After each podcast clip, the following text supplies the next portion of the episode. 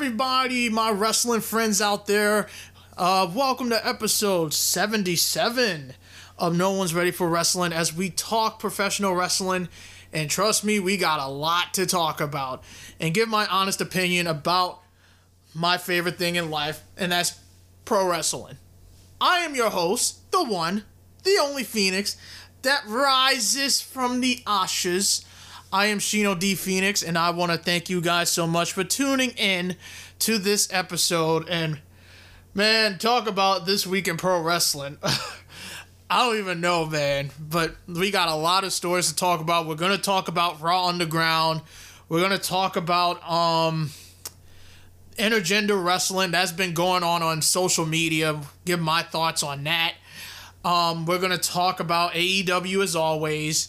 Um, I just have some quick thoughts on Impact, which I thought was a really good show, and um, and so much more. So it's gonna be interesting. Uh, so strap your uh seat belts and grab some drinks, and just take some time to listen to what I have to say from my mouth. But anyway, social media, you guys know the drill when it comes to that. Follow me on Twitter at Chino D Phoenix. Excuse me, had to clear my throat. I do live tweet for Raw, SmackDown, NXT, AEW, and Impact Wrestling. And now I'm on the Impact bandwagon, so I freaking love it. so you can find me there. Um, you could uh, also find me on Instagram at CoolManSip. Uh, I should be. I need to start posting more often. I don't know why I haven't been doing that lately. Facebook, you guys should do you should just like the Facebook page. No one's ready for wrestling. That's where I post the episodes first. And of course, I always do my shout out of about wrestling amino on the show. So we always do it on a quick break before we talk WWE. So if you're new, that's the format that we're gonna be going with. So without further ado, Hajime Masha! That's Japanese for let's get started. So let's get started. And we're going to talk about some new we're to talk about some signings. So, we got 3 of them to be exact. Now, Chris Jericho he revealed on his Saturday night special that um John Silver and Alex Reynolds back then they were known as the Beaver Boys on the independent scene, really good tag team by the way. They both received an official contract to AEW this week. So on top of Eddie Kingston coming in it and it's been a full week of AEW's latest relation department, well, talent relations department. And Jericho said, and also too, I got to hand it to John Silver and Alex Reynolds, who signed their first contracts this week. So that's great. That is great. I mean, I've been following their work since um they came to Evolve, and they are a really great tag team. So, I mean, and what we saw between these two against uh, Cody and Matt Cardona, it really shows, you know? And hopefully they do more with them. And if the Dark Order thing doesn't last long for them, I mean, they could go on a tag team run for themselves. Just saying. But I think it's really cool, you know? So congratulations to them. Now they're part of the AEW family. Another person who's part of the AEW family is Vickie Guerrero, as she was um, interviewed by Daily DDT. She confirmed that she signed with AEW, but the conditions were not disclosed. Now Vicky said that she had no hesitation to sign with AEW instead of going back to WWE. And she had a very clean cut reply by saying this, and I quote, no hesitation, put it that way. I retired from WWE in 2014. My focus was not to return to them. We just had a lot of lot of just differences in opinions and things going on. If it wasn't going to be for AEW, I don't think I would be anywhere else. But when AEW presented that, there was some opportunity. I gave 100% just my whole being. I said, I'm here for you and I can't wait to be a team player with the, with the company. So, AEW, they gave Vickie Guerrero a fun role to play as Nyla Rose's, Rose's manager, and I think she's doing a pretty good job. And that could have a lot of possibilities. Guerrero also played many roles on television, from general manager to a love interest. Now, Vickie Guerrero is versatile, and Tony Khan obviously realizes all the things she is capable of. She can also say, Excuse me! Well, I can't do it like Vickie Guerrero because my voice would be shot on AEW television because WWE didn't lock down that copyright. So, good on Vickie. I mean, this is a next chapter for her. I'm looking forward to what what she brings to um to AEW. I think her and Nyla Rose, like I mentioned, they make a weird but interesting pairing, but it's entertaining. So, and yes, there's really nothing else for her in WWE. I mean, I mean, it's not like WWE be like, "Hey, please come back. We're gonna do this for you, please." Eh, it's not gonna happen. But like I said, this is a next chapter, and I think she's gonna do well. So good good luck to you, Vickie Guerrero. Now, Dynamite, they're gonna be moving. And no, that does not mean they're gonna be permanently moving to a different day because the rating wars is gonna be over and done with. NXT is gonna be on a Wednesday while AEW moves to a different platform. It's not gonna happen. It's just because of the NBA coverage, okay? Now, due to the NBA game slated to air on TNT, the network has announced that some episodes of Dynamite will be moved to different days and time. So, this is the press release that was released via Warner Media. The Wednesday, August 19th episode will air on Saturday at 6 o'clock p.m. Eastern Time to 3 o'clock p- p.m. Pacific Time the the Wednesday episode of August 26th will air on Thursday at um on August 27th at 8 o'clock p.m. Eastern Pacific Time. Um, the Wednesday, September 16th episode will air Thursday, September 17th at 8 o'clock p.m. Eastern and Pacific Time. So, obviously, this is not um, this is not what AEW needs right now because they're building towards All Out. But it will be interesting to see what kind of numbers they can get without NXT going head to head with them. Now, it'll also be interesting to see the NXT viewership against the NBA, which we all know that rating will go down because, I mean, it's NBA season. Everybody loves the fucking NBA. Now, continuing on, they we got another update that two different episodes of Dynamite will air on the 26th and the 27th. Um, it was just reported by Meltzer on Twitter that there will be two episodes of AEW Dynamite airing on consecutive days. In the last week of August, these shows will be heavily geared towards promoting All Out. Now, as noted earlier, due to the NBA playoffs, Dynamite will not air on his regular time slot on August 19th, the 26th, and September 16th.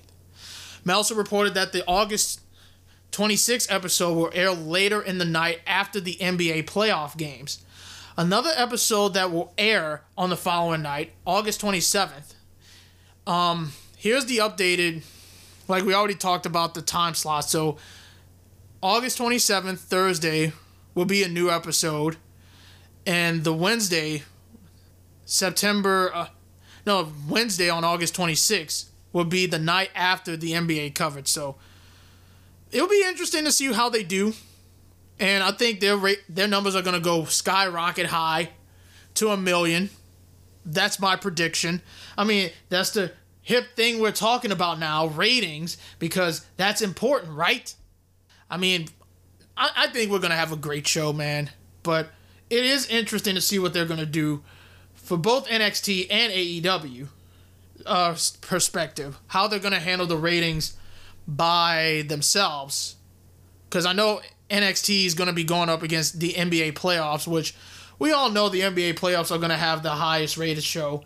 And NXT's ratings might slim up a little bit or they might go down. I don't know. Now, AEW, that's a different story. If they could do it by themselves, like, and not worry about NXT, I guarantee you that ratings are to see like high numbers.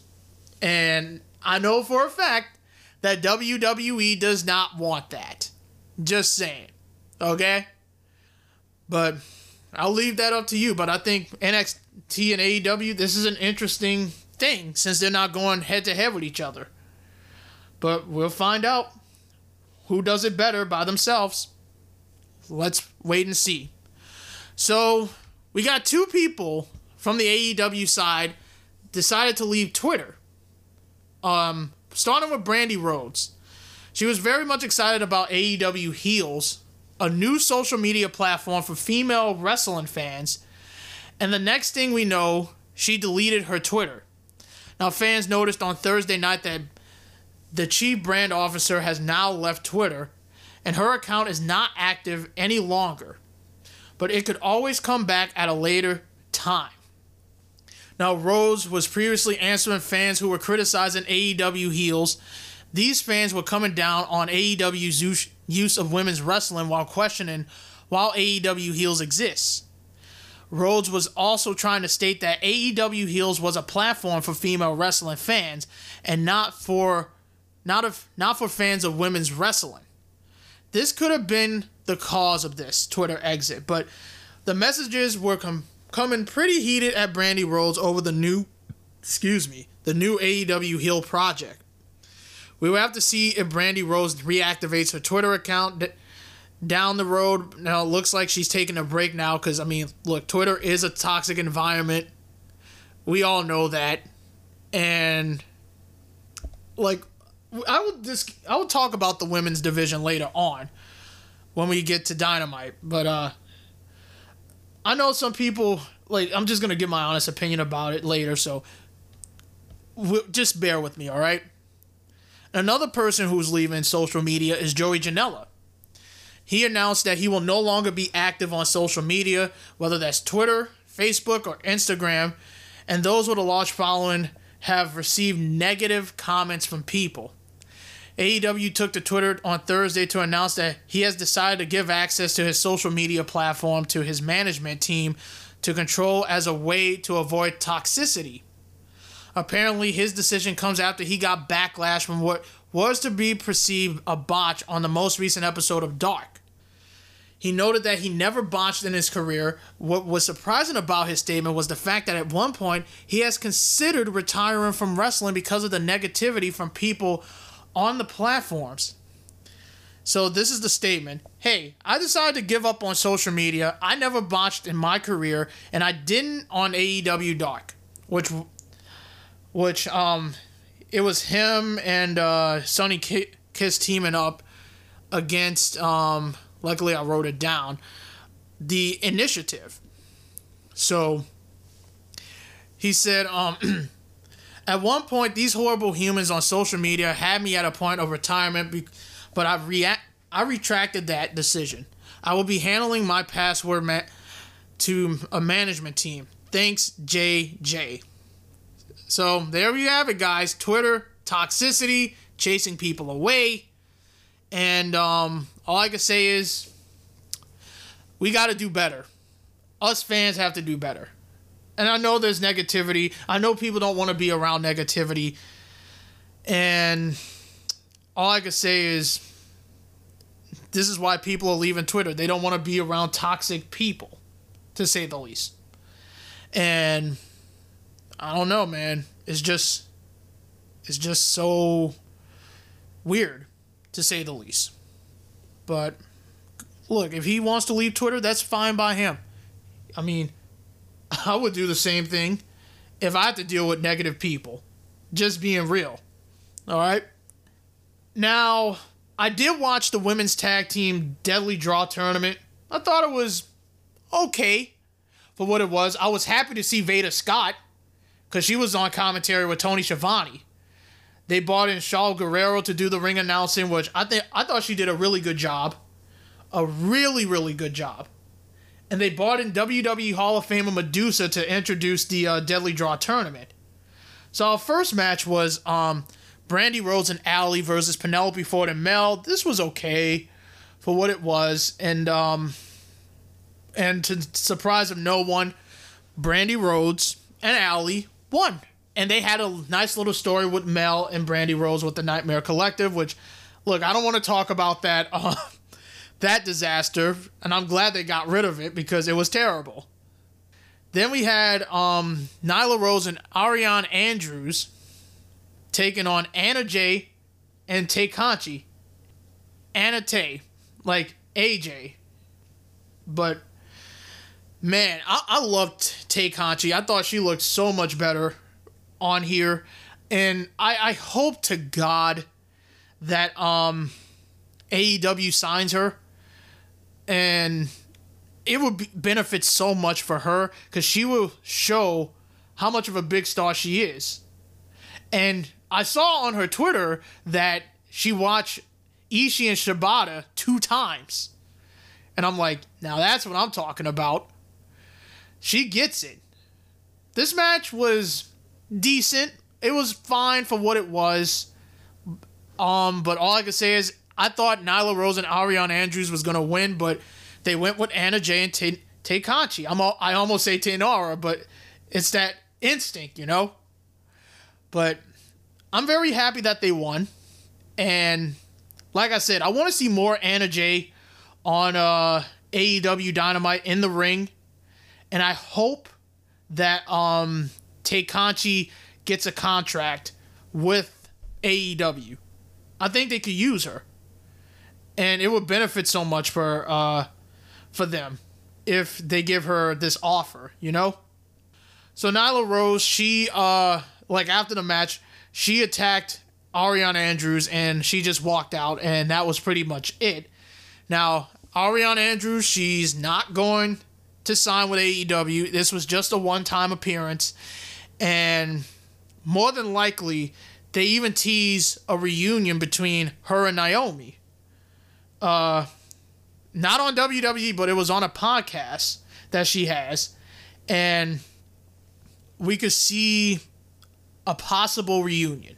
Now I know I'm repeating myself, but but do I want to see it? Eh. I mean, it'll give that nostalgia feel, but eh. but Naomi's on a hot is doing some something right now on SmackDown because of this hashtag that they're turning into a storyline. Just just saying. But we got more to come on uh, the women's tag tournament that is going to air next Monday, to say the least. Now, AEW Dark, just some quick thoughts on that. Scorpio Sky, this was the highlight. I thought Scorpio Sky's post match promo, he said this chair is symbolic and it should be a throne. And he didn't bury AEW Dark. He pretty much talked about this is a platform to uh, give people who are not having an opportunity just showcase what they could bring to the table. And he's like, I want to be a champion. I want to make a name for myself on uh on AEW and like I'm just gonna tell you, watch the promo because everything Scorpio Sky said is 100% facts and it played to what happened on Dynamite. So I will talk about that later. Yeah, the Gunn Club, they defeated Aaron Solo and Serpentico. It was alright. Sonny Kiss and Joey Janela, like I mentioned, defeated the initiative. Um, this was a fine match for what it was. Abadon continues to be my favorite in the women's division. I am sorry, Hikaru Shida. Um, she defeated uh, Kilynn King. Jack Evans the Hybrid 2, they're back. They're on my favorite tag team. And I'm literally I literally said I'm happy. So, so happy to see them back on uh, AEW. And if you talk about underrated, like underrated teams, the hybrid is on that list. And I hope they get a push, man. But this match with QT Marshall, very good. Jack Evans got the win over QT Marshall, and it looks like they're building towards a hybrid two versus Dustin Rhodes and QT Marshall. That's a feud that we're gonna see on uh, AEW Dark. We have FTR. They defeated Brian Pillman Jr., who I read a report that he hopes to get released from MLW, And I think this is because he wants to work with All Elite Wrestling. He wants to sign a full contract with them. And I could see that. And I hope they get him. I mean, if he gets released, it would be good on him and it would be good for AEW. That would be a great signing. And you got another star in the making right there. So, Brian Pillman and Griff Garrison, Jungle Man, they lost to FTR. Say yeah. And finally, The Butcher and The Blade took on Private Party. Good match. Good match. But The Butcher and The Blade, like, thanks a lot, Solo Monster. Thanks a lot, because I have to say it like you now. They defeated Private Party, and that was pretty much it. Let's talk about Dynamite for a bit. And I'm looking at the poll results. It's a resounding 100%. Nobody said it was a thumbs down show, and you know what? I agree. We started with the Dark Order versus the Elite and FTR, 12 man action. Storylines galore. Storylines galore. I mean, this was this was great, way better than last week's opening uh match, but um like if you want me to say it as a whole, I thought this Dynamite was way better than last week's uh Dynamite. Really great show for uh AEW that did 901,000 viewers. So that's that's great. That is great. But we have multiple storylines with FTR and Hangman Page. Um, we got him and Brodie Lee. Like we know that's a feud I want to see, but this was all over the place. Super kick party galore by the Young Bucks, but it advances some of the story that they're trying to tell. And all I can say is the way Brodie Lee hit that discus lariat, he turned Hangman Page inside out. That was just brutal. And the Dark Order got the win. They needed it. I mean, they weren't going to be known as a bunch of losers. They had to win a match some way, somehow. Just saying. Um, but this was a, a really good opening match to uh, kick off Dynamite. You had Best Friends versus Santana and Ortiz. This was really good. Best Friends, they got the win with the roll up. They like um Santana and Ortiz, they were looking for Street Sweeper, but um them I believe it was on Trent. I believe so, but Chucky T prevented it and I believe we got the roll up and they just looked proud and powerful. They looked absolutely frustrated about the loss. So what did they do? Because later, like during the show, like earlier, they rode best friends. They rode on uh, Trent's mom's van, and they took out their frustration on uh, the van after losing the match. And later on during the show, again, best friends they're standing right in front of the destroyed uh, van of Trent's mom, and he tells like Trent tells uh, Proud and Powerful that you can do whatever you want to them, but you do not touch my mom's van. And they said they beat him. I think Chucky said they beat them again. Tonight they'll do it again, and this time Santana and Ortiz will apologize to Trent's mom on the microphone, like on a megaphone. So I thought that was great. So it continues their feud. You had MJF showing his his campaign room, which is pretty much like a locker room. Um, he's berating the staff, which I fucking love. MJF, he he is just awesome as a heel. That is someone that you love to hate, not someone that's get off my TV worthy. You know. Um.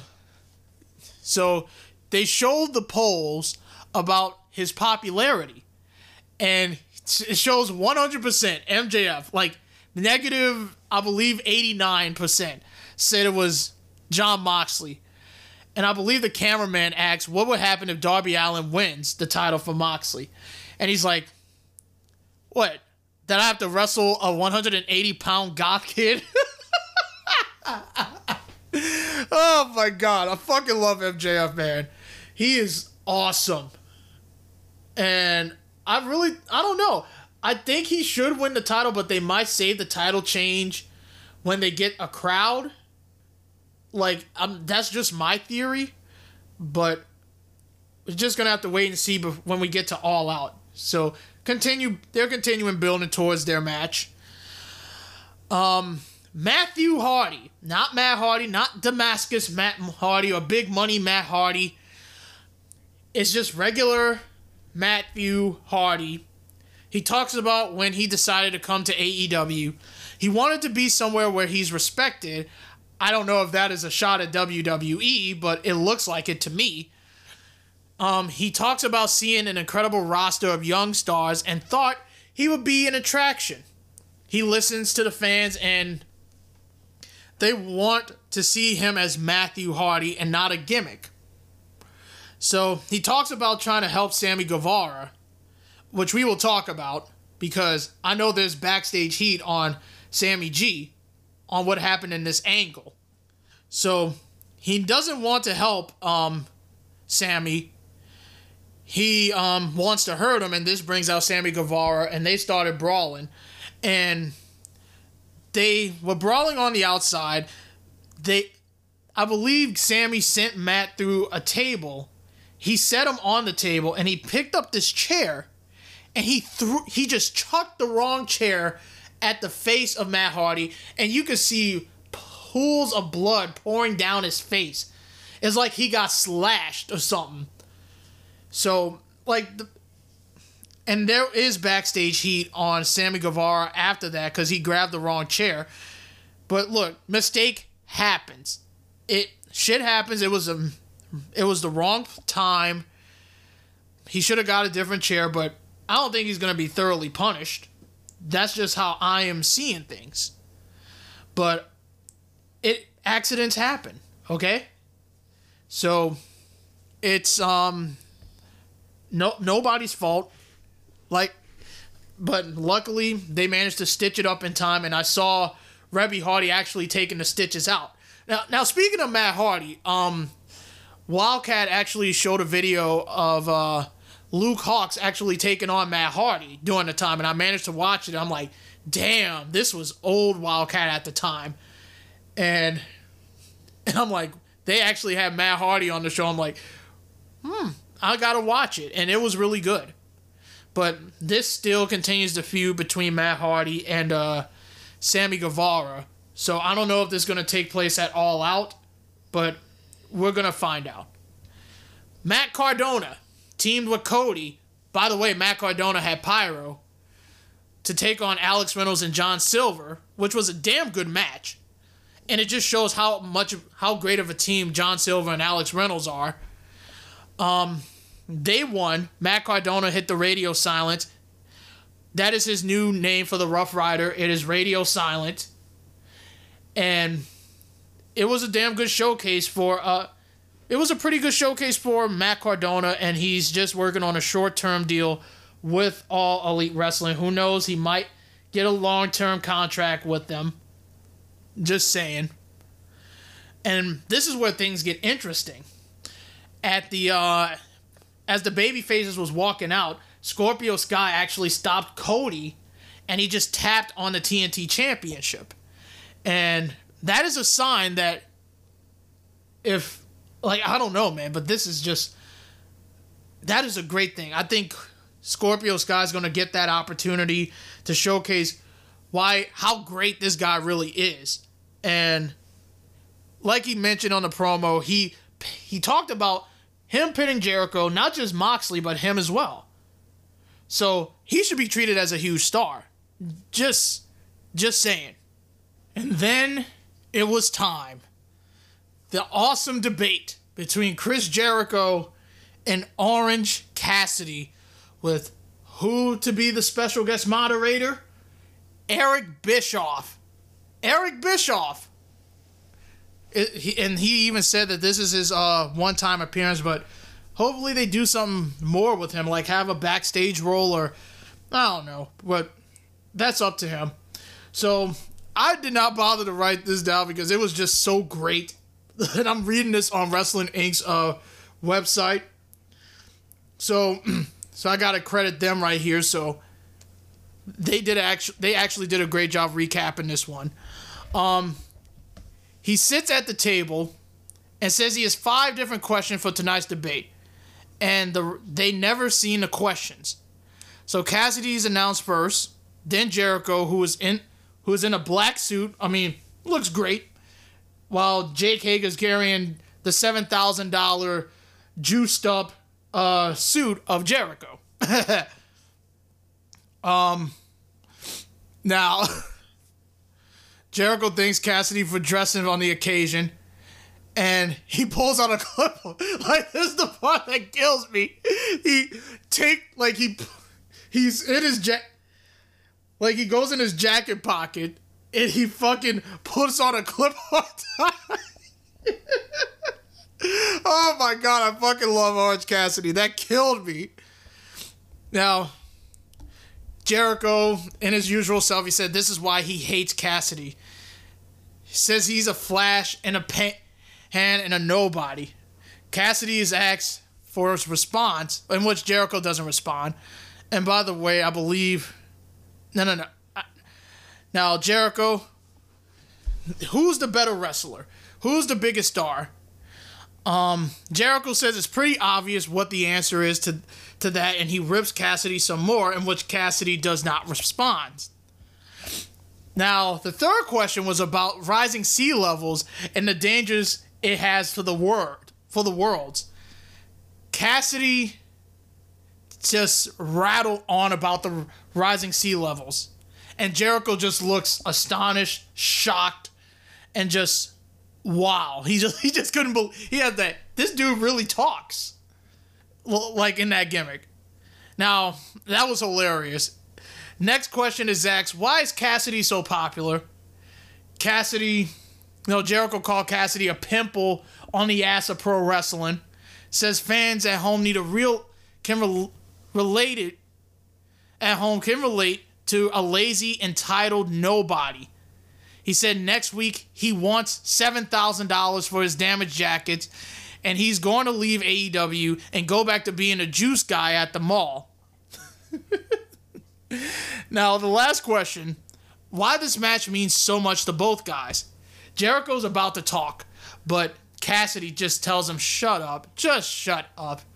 Cassidy says he doesn't care about Jericho, but he does he does care about the match next week. He says it's the biggest match of his life and the biggest of Jericho's. Now, this is where serious Cassidy comes off.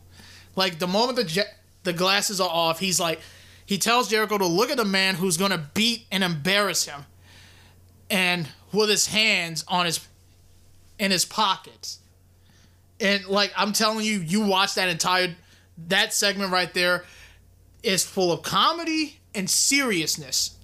They combine the two and it's not cringy. It felt so organic. Now you may be saying, well, if WWE did it, you would have shat on it. Of course I would. Because it would have felt forced. And it would have felt uninterested. AEW, their differences, like, and this is not me being anti WWE like this is just how I see how WWE would do these types of debates. And they will make it sound so forced. Unlike AEW, they made it feel organic and it got people even more excited for their match next week and at which at which I think Orange Cassidy needs to win. I think Orange Cassidy needs to win and rightfully so. Now Jericho has to put him over. He put him over and uh like Cassidy lost at uh Fyter Fest, but he looked damn good. He looked damn good at it. So I think a win over Jericho would make him a huge star. Now, Cassidy, now Bischoff declared Cassidy the winner, and Jericho's like, you can't do that. And you know what? I haven't liked you, Bischoff, for 20 years. And Bischoff said it's actually been 24 years and he knows exactly how Jericho feels. So Jericho, he sics Hager and attacks Cassidy and he rams OC into Jericho's Judas effect. And best friends, some best friends they are, ran out in the ring to chase the duo away. Where the hell were you when Orange Cassidy was getting beat down? Just saying. Some friends you guys are. I know you're preoccupied with um with LAX. Oops, I can't say that. Proud and powerful. Um for the, your feud with them after what they did to uh what they did to Trent's mom's car. So that is um something I can see. So I thought this was an excellent segment. It did this course to set up the um their match, which I am definitely looking forward to. I think this is going to be great. And I think, like I mentioned, Orange Cassidy has to win. Now, Jericho, I think he could take an L. That's all I'm going to say on that. He's going to, he could take an L and he could make him look like a million fucking bucks. Now we get to the women. Now, before we talk about this, um, I, I gotta say this, and I know people might disagree with me, but you look at the women's division on AEW, it is the weakest. I think that is one of their biggest uh, downward spiral a little bit. It's not that good. Now, I know it's a work in progress, okay? It really is. But the only two, like, I love Hikaru Shida, and I feel like they're doing her a disservice because, I mean, she just doesn't have any competitors, and it's not her fault. It's not AEW's fault. It's just that Kris Statlander's out of out of action with an injury. Britt Baker, she's doing her own thing. She's standing out along with Big Swole in this rivalry, which is literally the best thing about that women's division right there. Is it feels like the women's championship has been an afterthought. And I don't like that. Now, um, Riho and literally Riho and Yuka Sakazaki, they can't travel to America. Like, I don't know what is going on, but that women's division desperately needs some new faces. Desperately. I mean, we need. Like, I've been lobbying for Lufisto. If there's one person who can make that women's division stand out Lufisto's the person to do it. I mean, you could do Tessa Blanchard, but we know that she has a backstage. She has history of her attitude, and um, I don't, I don't know, man. It's just so much that needs to be improved for uh, the women's division. It, I don't know. They got less than a minute, like less than about one or two minutes when Big Swole faced Reba. And this was this was eh. Eh. But I will say this. Reba actually hit a damn good uh, middle rope moonsault. That looked so damn good. And I mean, take it from somebody who had a background in cheerleading. So, but Big Swole won with Dirty Dancing, and we're now still doing this um program with Big Swole and Britt Baker, which I'm looking forward to. But that women's division desperately, desperately, desperately need some improvements. It's a work in progress, so I'm gonna let it slide. But it's definitely AEW's biggest weakness, in my honest opinion. So we got Moxley and Darby Allin. This was damn good, really fucking good.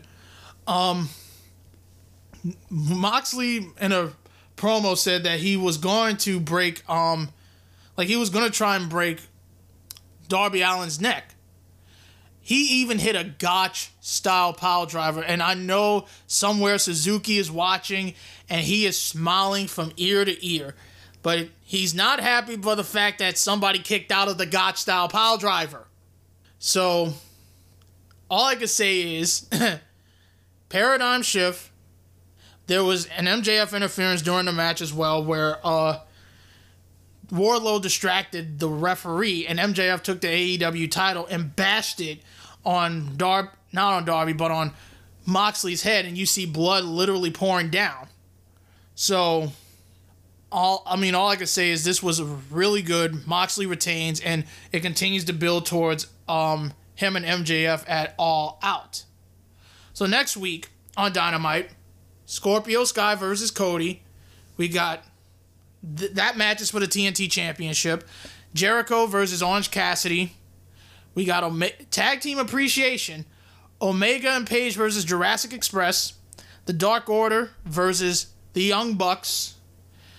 We got the Rock and Roll Express.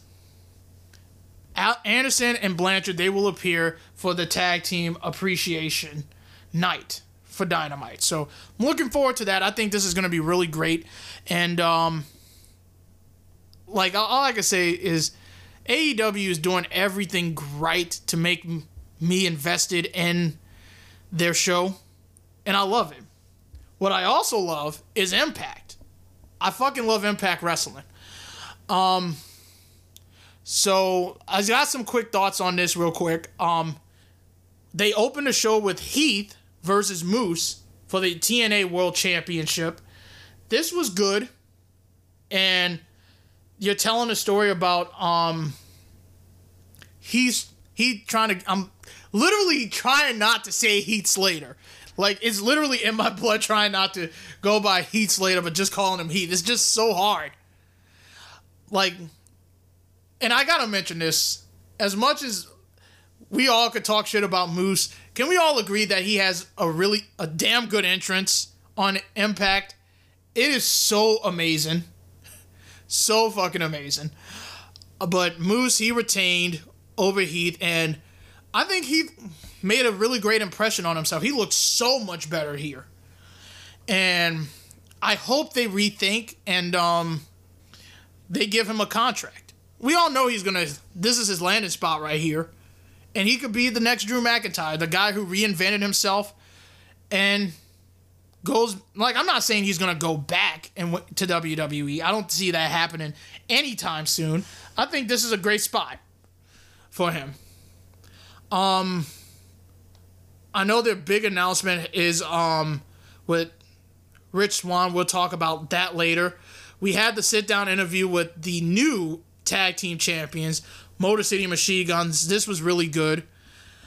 But what I really loved about it was the North coming out and all ego Ethan Page just screaming at the top of his lungs, saying that you did not beat us 100%. You didn't beat us. We beat us at 40%. And all I can say is Ethan Page is great, man. He is so amazing. And they want their rematch at um Emergence. So I'm looking forward to it. I think that's going to be a fantastic fantastic match. So n- later on we got Wrestle House which I fucking love. Like it is the best thing on Impact Wrestling right now. And he has Susie and Alisha like Alisha Edwards was trying to um teach Susie how to flirt with a man. And yeah, Johnny Swinger trying to uh make a move. But uh we get this match um and this was funny. I thought this was funny for what it was, but Johnny Swinger and lost to Alisha Edwards and Susie in the handicap match, and that's not the only match that we got. We had Kylie Rae and um, Rosemary, which I thought was great. And, and speaking of Kylie Rae, there's actually two things I want to talk about, and one of them involves her and Jim Cornette. And I love this is the reason why I love Kylie Rae. Now, we all know that Jim Cornette doesn't keep his opinion about pro wrestling a secret. Many wrestlers are on his bad list, and some wear that like a badge of honor. Kylie Rae recently tweeted out an animated gif of someone laughing while crying with a caption reading, Me seeing all the wrestlers Jim Cornette used to shit on, rise above and constantly succeed time and time again. Now, Jim Cornette replied to Kylie Rae's comments saying that he did like he didn't seem to agree with her, or at least they have different ways of gauging success. And he's like, rise above what's what to succeed is what? Sketch comedy, skateboarding, high school the- uh, theater. Also, who the fuck are you again? More people have bought tickets to watch me take a shit. Mind you, mind your manners, chicken D. Well, chickadee. Kylie had the best response right here, and this was pure savagery, savagery right here. Wow! Congratulations! What an achievement! Happy for you, Mr. Cornette. oh, I love Kylie Rae, man. She's a savage. An absolute savage. I love it. Now, speaking of which, I asked you guys on Twitter if you had to describe Kylie Rae with one word, and I'm gonna read them all to you. Um, how would you describe it in one word? I had friendly. My friend Derek had amazing. We got kind, adorable, bubbly, smiley, amazing, sweet, smiley, complex, happy. She brings a lot of joy, so that's what it means. Smiley. And someone said, beautiful, sexy, fine, adorable. Does that count as one word? And he has a like shrugging emo- emoji. Lovable, beautiful, hot, and cute. I think those are the best words to describe Kylie Rae. But um man, man, man, man, man. I fucking love Wrestle House. It is really good. Um just just watch it, man. It, it's entertaining and they they do it right. So we had an open challenge with Eddie Edwards and Sami Callihan makes answers the challenge and you know what that means? that means that RVD showed up and did some damage because he embarrassed Katie Forbes. And I thought that was hilarious. That was really good. Um, but this was a fine match for what it was. But it's we had um Chris Bey. Chris Bey is literally becoming one of my favorites right now.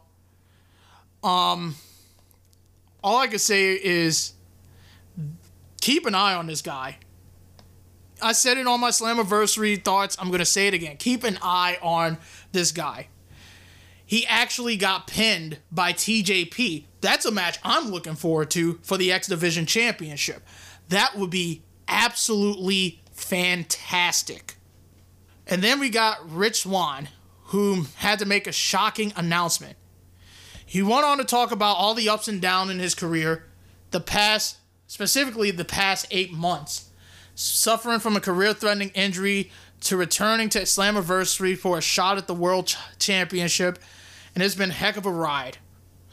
Sadly, he revealed that after 15 years in the business, he has to retire from in ring competition. Now, we all know, now, I honestly knew for a fact that this was a storyline because I think Rich Swann is okay. Um, you had members surrounding the ring, and as soon as he walked out, you had Eric Young literally attacking him and hitting him on the injured leg and running off. Continuing this feud with um Eddie Edwards and Eric Young, and not only that with Rich Swann and and um Eric Young. And I mentioned this on Twitter when I was talking about Impact. EY looks like a legit hated badass, and Impact gets it. I wish WWE would get it, but it's too little too late. They had it with Sanity, but you fucked it up. You had to fuck it up. So I'm glad EY's back on Impact. He's doing much better here than he has in his entire run in the main roster in WWE. I'm just saying. Now, we have a huge debate in the wrestling world, and that is intergender wrestling. So, how do we get to this, you may ask? So, we caught fire when Lance Storm proposed that the idea should be done away with in light of the speaking out movement and plenty of people were discussing intergender wrestling and arguing their points. Fans and wrestlers alike weighed in on the subject. Lance Storm clarified and defended his statement several times as he responded to his notification on Twitter. Now, Storm stated that he has had female students come to him concerned about wrestling men, but there were pressures on them to do so. He tried to make a point that pressuring someone into saying yes is not consent. Now, he said, I'm spitting the facts that female students slash wrestlers have come to me with fears and concern of the predatory nature of intergender matches at an indie level. That is not opinion, that is facts. I am voicing and supporting them. There are plenty of people who spoke out in defense of intergender wrestling as well. The idea was also argued that intergender wrestling should stop because it's not believable. Storm did not make that argument, but it was it was been one made in the past by Jim Cornette among others. So let's read some of these tweets, shall we? From Lance Storm. How do you remove that pressure? Like someone he quoted tweeted Nikki Homicide, who said, As someone who fought tooth and nail to get matches during my indie career, when there were very few other female wrestlers in my area. I respectfully disagree. No one should be pressured into matches they aren't comfortable with. Full stop. Gender is not an issue. Now, he said, How do you remove that pressure? No one seems to be able to answer that question. So, what your women wrestlers is not an issue anymore. Now, another person, Screen Hardy, said Lance normally spits back, but nobody is perfect. And he replied with a quote tweet by saying, I'm spitting the facts that female student slash wrestlers have come to me, like I mentioned, with fears and concerns, a predatory nature of intergender matches at an indie level. That is not an opinion, that is a fact. I am voicing them and supporting them. He continued on, like, this is a long list. And we're gonna look through all of Lance Storm, like I mentioned. He's like, dude, please tell me you understand pressuring a woman to say yes is not consent. And he continues on, there's a lot of assholes in the business that try to hold all comp- competition down. It's wrong, but I don't know what DMing me a name will accomplish. Some good women promoters would be great for the business. Um, and he goes on to say again, why is it being against intergender? Saying women should shouldn't do something. I'm telling men to stop doing intergender too.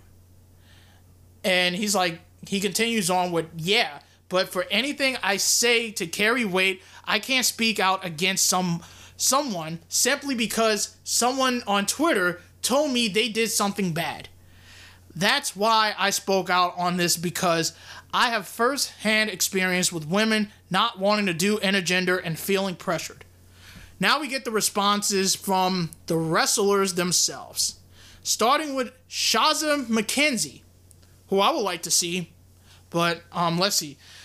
She said, um, wow, middle aged men trying to tell women when we should feel safe or not. The solution to the issue is to get rid of the men who abuse these situations and not to eliminate the idea of an athletic competition between two athletes. Also, fuck Cornette. Yeah, Santana said, I've seen my mom knock a grown ass man out cold. There's my take of intergender wrestling.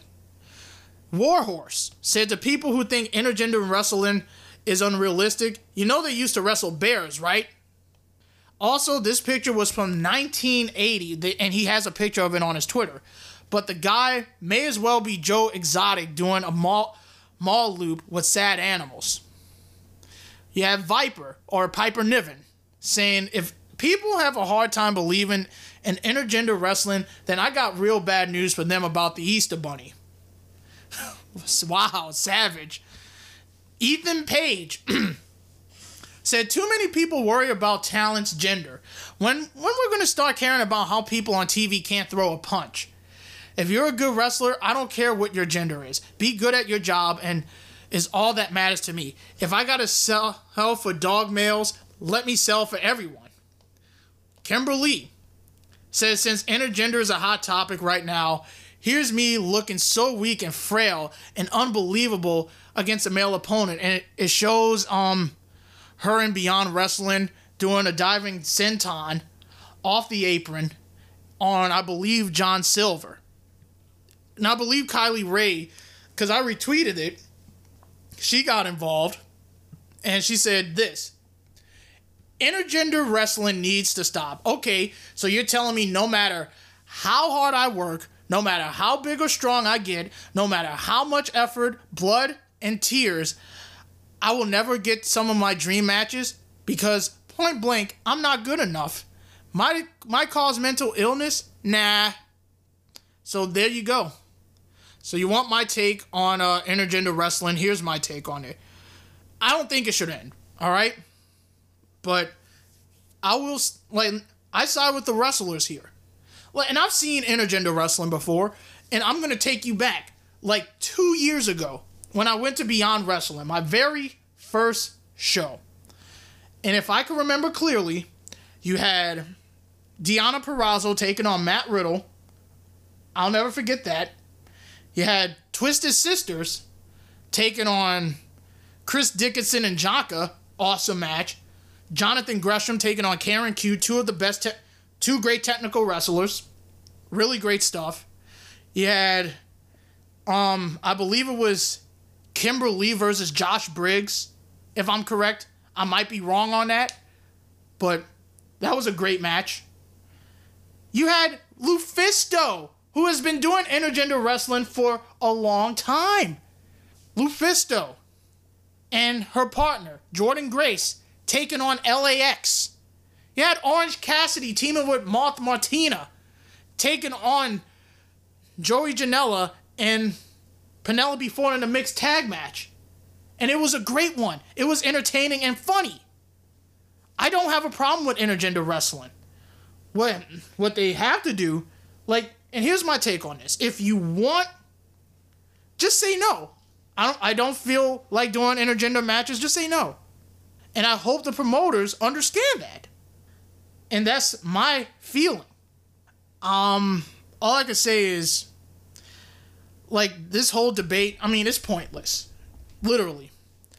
I think intergender wrestling should stay. Like it brings the it not only brings the best out of the men, it really brings the best out of the women.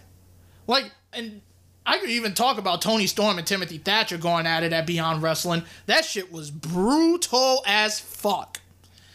Thatcher was beating the shit out of Toni Storm, and Tony was fighting to uh, get that win.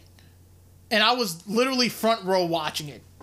Really, really awesome stuff with um, the men and the women. So I find it to be no big deal. So why we're making a fuss about intergender wrestling? It is here to stay. It's not going nowhere. So it's a pointless like this argument. We don't need it. I'm just saying. All because of the speaking out movement. Because you got shady people. I get it. Now, that's not you're not going to take any you're not taking that away from the wrestlers. If they want to do intergender wrestling, let them fucking do intergender wrestling. That's all I'm going to say on that. Just be now speaking of the speaking out movement, ICW, they actually announced a company changes following the speaking out movement. So, ICW issued this statement right here. We have used the past six weeks to conduct a review uh, of our operation and implement a variety of stringent measures to maintain a safe environment for our fans, performers, and crew. As an industry leader in this lock in this country, we took the time that lockdown gave us to listen, discuss, and uh, plan and make meaningful changes. Um, the steps we have taken include creating an official code of conduct and dignity at work policy where all performers and crews will be required to sign a code of conduct for audience members will also be displayed at our events. And we will have points of contact for fans should they have any concerns. A welfare officer who is an independent of the roster has been employed. All talent and staff will have to uh, direct access to them in person at shows and by phone and email during the office hours. They are currently go- undergoing a series of um, modules to gain the qualification in understanding anxiety, depression, and CBT, well being at work, and in introduction, psychological, and mental health, beyond nature and nurture, improve your inter- intercultural competence, people management skills, HR fundamentals, challenges, and human resource management. Personnel checks will be carried out on all performers and crew. Any allegations made towards the performer or member of the crew will be taken extremely seriously. Anyone charged with the crime will be suspended from ICW pending investigation, and anyone found guilty will be removed permanently. We would like to make it very clear that we will not com- comment on individual cases, as doing so could interfere with legal proceedings. In addition to the measures leading up, listing above, ICW supports Equity's five pledges for wrestling promotions and will adhere to one, having a clear and robust dignity at work policy. Two, all transport and ac- accommodation arrangements being arra- agreed upon the talent in advance. Three, a separate, private, and secure dressing room space being provided at every show. Four, a pandemic being present present at every show. And five, all associated wrestling schools providing clear safeguarding policies. This year's has brought about unprecedented changes in professional wrestling. And as ICW moves forward with new measures in place, we vow to do everything in our power to keep our industry safe, fair, and strong for performers, staff, crew, and fans alike. So, good on ICW, man. Making some changes after the speaking out movement that really plagued UK's the UK scene a little bit. And um and I'm glad that they made some of these changes during this lockdown. And when probably when things get back to normal, we're gonna uh see these changes implemented right there and I, I, I like it. I think that's great. They're finally taking precaution and they're doing the right thing. So I got to give them praise for that. And we don't know what the future holds if other companies are going to follow suit. So let's find out sooner rather than later.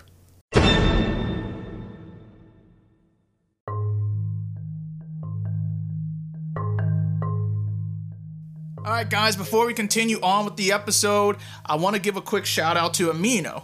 Now, you may be asking yourself, hey, uh, Shino, what the hell is Amino?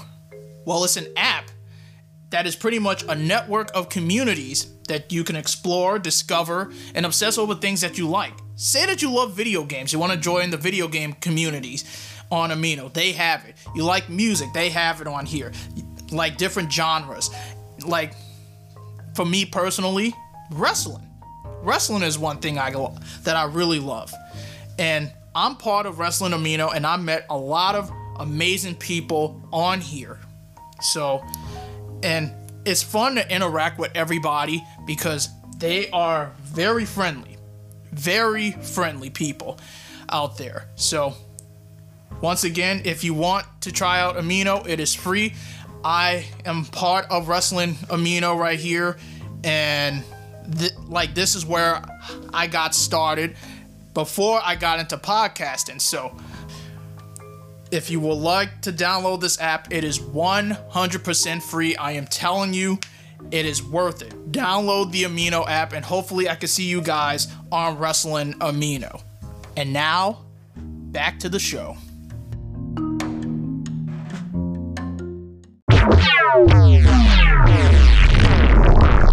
Now, I was about to talk about WWE and I was going to move on to one of the the stories about fans taking shit to so seriously. But I have some breaking news that just broke uh, right now. And a major executive who was bought to who bought AEW to TNT has been fired. So there's been a massive exchange and shakeup at the uh, Warner Media that has led to the firing of Bob Greenblatt and Kevin Reilly. Now, Variety is reporting that Warner Media CEO Jason uh, Kilar made an announcement today in a memo to staff on Friday. Variety reports that Ann Sarnoff has been promoted to overseas to oversee a newly expanded content group. Now, the story is massive in the TV industry, and it remains to be seen if this affects all elite wrestling. Now, Reilly is the person responsible, Kevin Reilly, who bought, responsible for bringing AEW to TNT. He also oversaw HBO, and there have been talks to bring an additional hour of AEW programming to HBO Max. But there have been no updates on those talks in recent weeks. Now, Reilly has been the head of TNT and TBS since 2014 and was promoted to head of content for Warner Media. He had signed a four year deal with the company last May. So, this is a snippet of the memo that was sent out today that mentions TNT. So it said on Sarnoff, Warner Brothers chair and CEO will be leading our newly cre- created studio and network groups, combining original production, content studio, and programming capabilities currently spread across Warner Brothers, HBO, HBO Max, TNT, TBS, and True TV. This group will oversee all Warner Media television series and motion picture development, production, and programming partnering with Andy to ensure HBO Max is successful globally. Casey Bloys, now if I pronounced that last name wrong, I apologize. President HBO Programming will also be taking on original content responsibilities for HBO Max and the domestic linear network TNT, TBS, and True TV. Casey will open, well, we'll report to Ann. Casey and the HBO team have done an incredible job over the last several decades delighting uh, consumers with HBO original programming, and I'm excited for Casey and this expanded team to have an even greater impact on the world.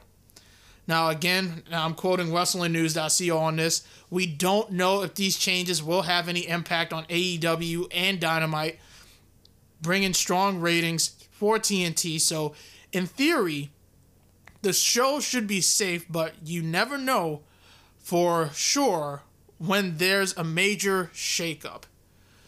I don't think I don't think AEW is going to be affected by this, and um, I think it's going to stay in their position. You know, so I just think it's a wait and see approach. So, and speaking of which, I saw the preview. We're gonna have nine matches on AEW Dark um, next week, and Rachel Ellering is gonna be there, and I'm happy for her. I think she's great. WWE really missed the ball on her. They just signed her for the sake of signing her. And it looked like she was cleared. And while it's AEW's gain, maybe she's gonna work there, or maybe she's gonna be part of the um just work around the uh indies, to say the least. Just saying. Now, I gotta ask you guys this question. If you like somebody, you're not gonna like you're a fan of, of pro wrestler, right? and you don't do anything to like make your fandom too serious, right? Like, and I see people they are they are smart, they know better, and sometimes you take shit too damn serious. Just ask the one person who started a petition for Alexa Bliss.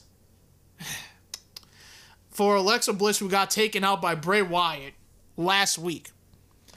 Now, she ended SmackDown by getting taken out by The Fiend, and it was a big deal for the pro wrestling community, and it even got my attention. So I'm curious to see where they do what they do with that storyline. Some even went as far to start a petition. Shame. Shame. Fans these days. Now, fans have started a change.org petition called Justice for Alexa Bliss. They and I don't know who started this petition, and if you're listening, you are taking this shit way too fucking serious. So you need to seek some help. All right? It is a act. It is not real, okay? This is all part of a storyline if you have a functional brain. Just saying. Now the description for the petition says this, and I, am I looked at it. I took one peek and I just had to laugh on the Ju- July 31st edition of SmackDown, our hero, Alexa Bliss, was assaulted by a thug named Bray Wyatt. The reason for this is to see the criminal brought to justice. Please sign this to see our queen but get the justice she deserves. She's gonna be back, guys. For fuck's sakes, stop taking shit so serious. It's an act. Alexa Bliss is fine. And I guarantee you, she wanted to do it. Like these super fans, man, who take shit so seriously that you're willing to start. Like, I saw a petition calling for WWE to fire Alexa. No, not to fire Alexa Bliss, but to fire Sasha and Bayley. Man, I don't know what's wrong with people these days. They don't understand that it's part of a story. I don't get it. I don't get it. Stop taking shit so seriously. It's a fucking storyline. Don't let your fandom take over you. My God. I hate when people do that. Anyway, had to vent for a second.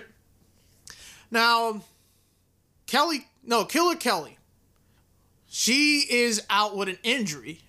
WWE's NXT UK brand hasn't been active at all during the pandemic. They had to shut their doors, um, but there are some plans to bring back the brand, bring the brand back as soon as they are permitted. Now, Killer Kelly recently got some bad news. She posted a photo of herself in the doctor's office. Her arm was in a full cast, and she didn't look too excited at the moment. Now, it wasn't revealed exactly what was wrong with Killer Kelly. She would probably be recovering from some kind of arm surgery, as her caption said. I guess it's going to be leg day every day. So, Kelly, she's no longer with the company after she quietly left in January of this year. Now, Triple H told the NXT UK roster that they need to be ready. There are currently no plans made public for another NXT UK event. The company did recently register a trademark for a tournament name called for the brand, which was called. Um, let's see if I remember. It's called the NXT UK Heritage Cup. So it looks like they're still making plans for that. She received a flood of well wishes. I hope she, uh, excuse me, I hope she recovers in time. And like, like I don't like hearing a story about wrestlers getting injured. But if it's an arm injury and it's serious, I hope she kicks that ass. Kicks kicks ass and just recover right on time. I mean, I know she's not in NXT UK, but I just want to see her back in the ring. Where I don't know, but that's on her. I want to send my condolences to uh, Melina. Um, my heart goes out for her as she mourned the loss of her father who passed away from COVID 19 and this is what she put put on her Instagram, and she said, "My father will will forever be the best man, the best human being I have ever known in my life. He is my everything for all eternity, my features, my loving heart, my passion for life, my humor, my values, my strength, my determination, my kindness, my man, no, my name Everything I am and have is because of my father. My heart hurts so much, I want to fall apart and drown in my tears because my hero, my strength, and my protector is no longer on this earth. He is in my heart, reminding me that I am capable of anything I put my mind to, reminding me to be compassionate, brave, happy, grateful, and strong. My father was a ve- was very loving, giving, smart, strong, and loyal. He could make anything happen when things would go wrong and he find a solution. If someone was hurting, he will make it all better. He cared about everyone around him and he made so many people laugh. He put smiles on faces and loved being social. He was the absolute best of the best, and I was lucky to have him as my dad. She ends with Daddy, I hate this, and this hurts so badly that I physically hurt. We miss you. Please know I'll do everything I can be too strong for you. I will live every second knowing I am loved by you, and you will, and I will do everything I can to my final breath to make you proud. R.I.P. I don't know how to pronounce it. Uh, Priscinalo Perez II. Um, July 28th, I believe 1955 to August 1st, 2020. My condolences go out to uh, Melina. I hope, um, and I know she's a strong woman. And I don't like hearing, like, I don't like hearing stories about someone losing their loved one. It's really hard, especially from a wrestling standpoint. It, but my heartfelt condolences go out to her, and I hope that she will remain strong. You have me. I'm to be praying for you, Melina. I'm to be praying for you. So, I want to say, like, let's move on from this. Um, I want to send congratulations to the to the Bella twins. They just gave birth. Brie Bella gave birth to a second child, and it's a boy. So now Daniel Bryan has a girl and a boy. That's with joy, and everyone is healthy. Now, due to the birth of the baby boy, don't expect to see much of Bryan on SmackDown. I mean, makes sense because he has to be a father right now. Now, Nikki Bella, she gave birth, and this is just just a coincidence to my eyes. Just hours before Brie Bella welcomed a second child. Now, Nikki Bella announced on Instagram that she gave birth on Friday to her first son. The baby was born on the day before Brie Bella gave birth to her second child. Uh, July 31st, 2020, our baby boy is here, and we couldn't be happier and more in love. Everyone is safe and healthy. So, congratulations to Daniel Bryan, congratulations to Brie, congratulations to Nikki, and congratulations to Autumn. And I hope, I know you guys are going to make great parents for um, your kids. I mean, and I, I'm I'm just so proud of you guys. Very very proud. So we got some SummerSlam news. As you guys know, we're like only two weeks or three weeks away. No, two weeks away if I'm correct from SummerSlam. And they've apparently found a location outside of Florida for uh, SummerSlam. Now, WrestlingNews.co was noted that last Friday that WWE officials met to hopefully get plans to include a location for the for this event to be finalized. Since that time, there has been no update on how that meeting went until now. The company had planned to hold the SummerSlam at the TD Garden in Boston, but however, that wasn't possible due to the ban of large gatherings in the state. WWE has also gone um, has also gone looking for other states in the northeast part of the United States to see if they could host this show with fans, but found challenges in the process because of the spikes in cases for COVID 19. Russell WrestleVotes reported today that it appears SummerSlam will indeed not take place in Orlando, Florida, at the Performance Center. Now, WrestleVote said, I've been told by two different sources over the weekend that the feeling is SummerSlam will be happening outside the PC. Seems like WWE found a location in the northeastern part of the U.S. No word on if fans will be in attendance or not just yet. Now, as you guys know, we got two matches announced and we got two more added. So, we'll talk about that like we already know Randy Orton and Drew McIntyre is a thing. We'll talk about that great promo that they did on Monday Night Raw. And we got two more matches, which I will give my thoughts on later on. So we could also be getting an announcement on a location for SummerSlam in the near future. And what is that possible location, you may ask? Well, according to Dave Meltzer on the Wrestling Observer Radio, he is speculating that it's going to take place in Atlantic City, New Jersey, being targeted as a possible location. Now WWE hasn't made the announcement just yet, but um there's no word on whether WWE will sell tickets for fans to attend or if tickets will be given away. Now, I honestly don't know if they're going to be at, at Atlantic City, but they might have an empty arena, as always. And they probably might just do SummerSlam outdoors. I don't know, but you're even risking getting possibly COVID. I don't know. I'm still thinking it might be at the PC, but if they're going to be outdoors, then and you're not telling your art, your talent what's going to happen, something is not like literally you're hiding something.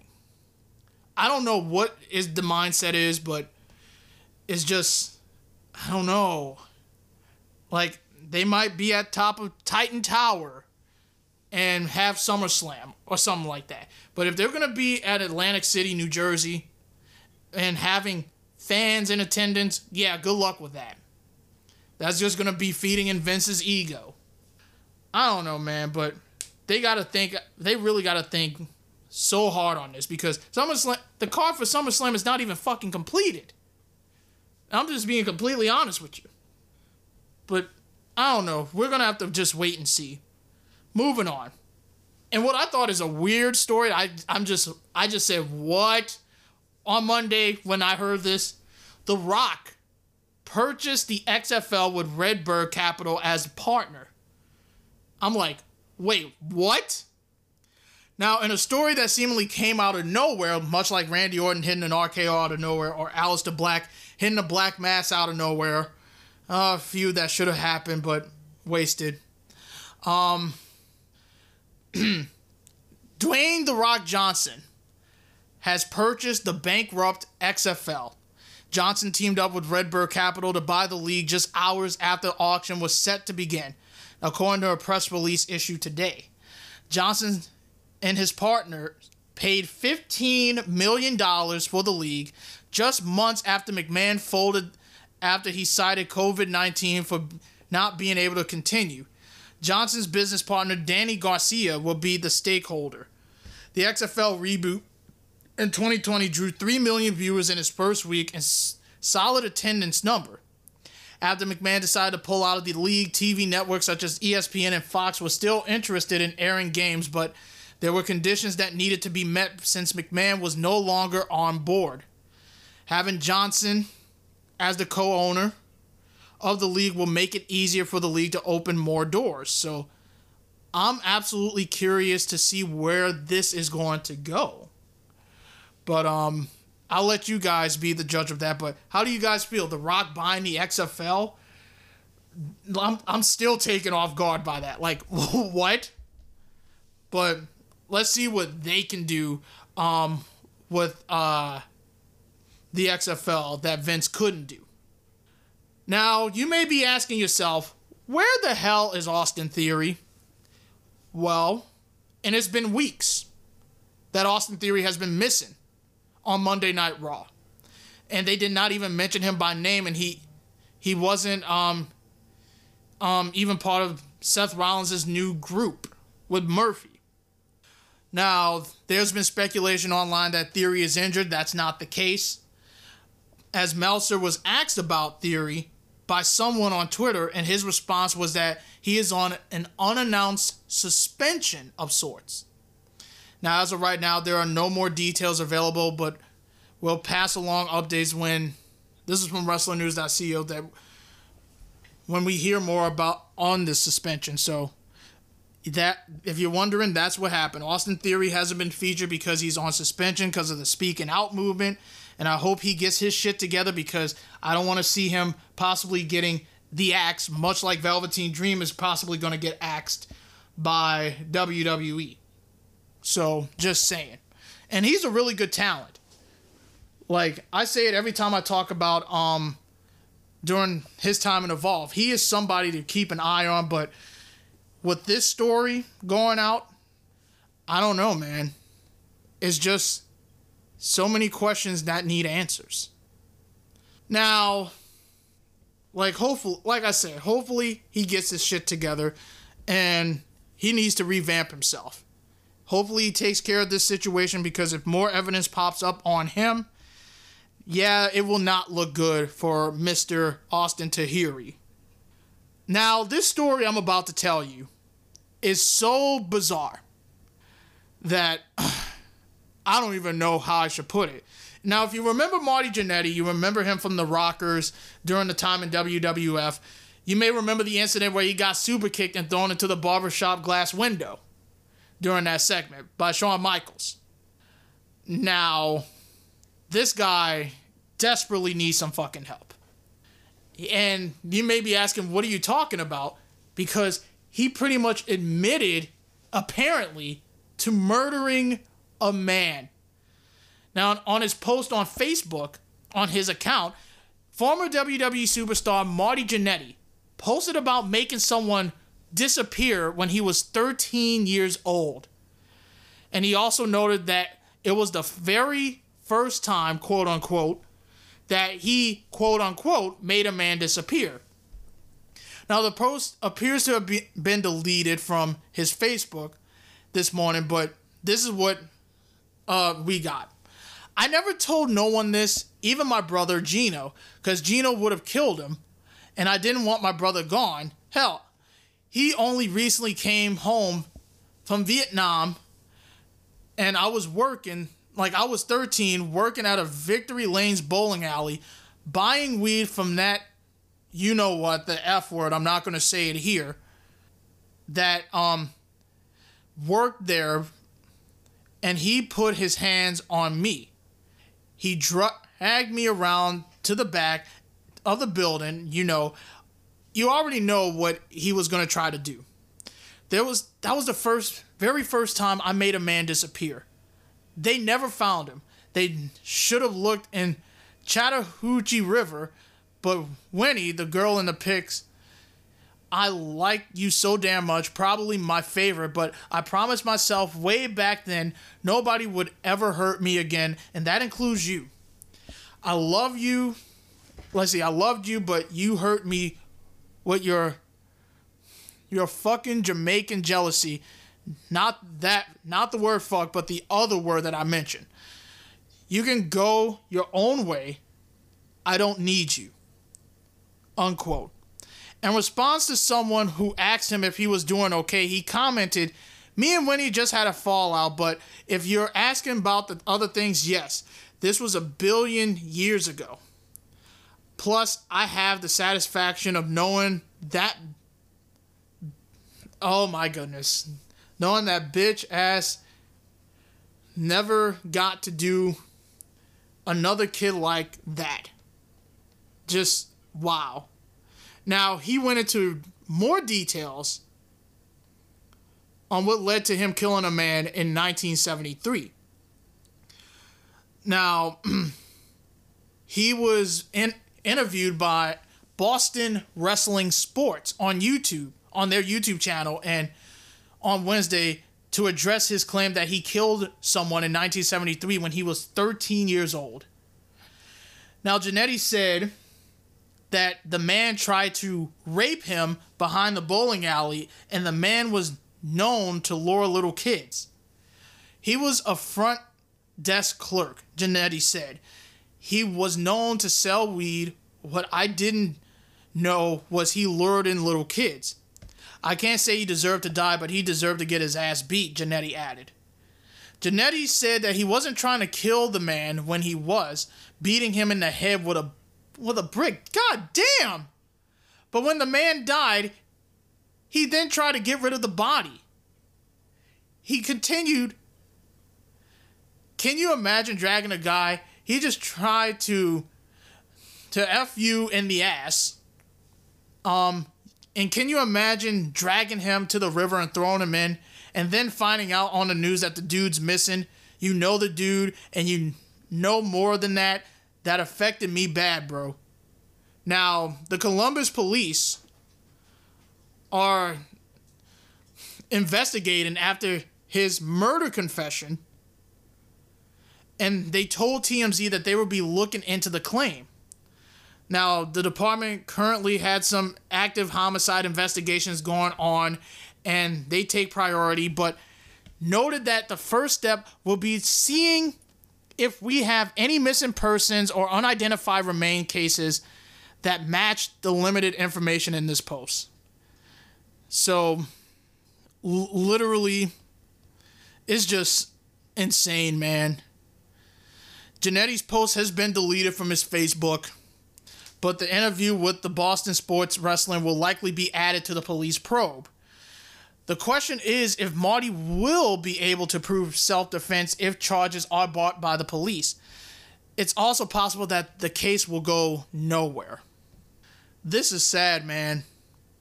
This is absolutely fucking sad. And all I could say is this company, no, no, no, not this company, that Marty Jannetty desperately, desperately, desperately needs to seek some fucking help before it gets worse on himself.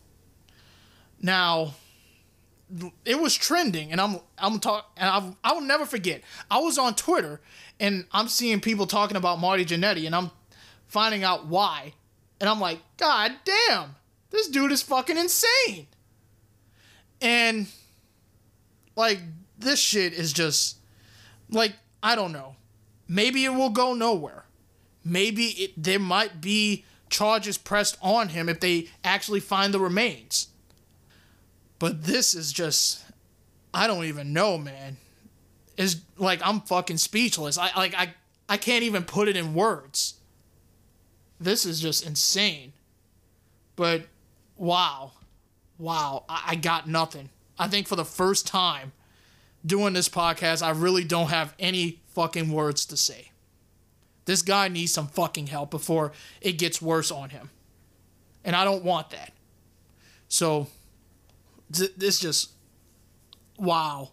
Fucking wow. Moving on, because I don't want to waste time talking about that. Bayley. She was given permission to use a different so- theme song for WrestleMania. Now, Bayley's a big fan of rock music, and more specifically, she's a big supporter of Paramore. She gets my go- she gets my clap right there. fucking love Paramore, man. Now, the SmackDown Women's Champion has previously stated that she wanted to use a Paramore song for her entrance. Thus, she reached out to Hayley Williams, the lead singer of the group, um, and she's about out using one of her songs for her entrance at WrestleMania 37. Now, Williams got in contact with the WWE star and informed her that she has permission to use one of her Petals for Armor, Armor songs at the event.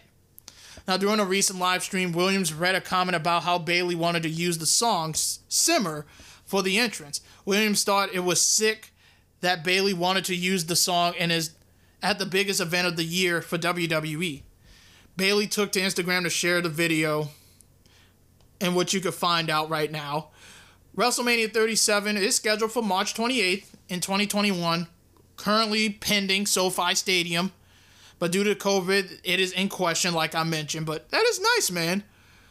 And they probably might use that when Bayley starts her feud, if it's a WrestleMania feud against Sasha Banks. And I'm already picturing ideas on what they could do. Sasha Banks could win the Royal Rumble in 2021, and she could challenge Bayley for the uh, SmackDown Women's Championship, and you build towards that storyline for next year. Like I would say, don't do it right now. Like let it slowly play through, you know, and then when the timing is right, that's when you do it. Like you gotta play your cards right. Like knowing WWE, I, I know she ain't holding that Raw Women's Championship that long, okay? I and I'll explain why at a later date. Okay? When we well, we're about to talk about it now, so here we go. Monday Night Raw.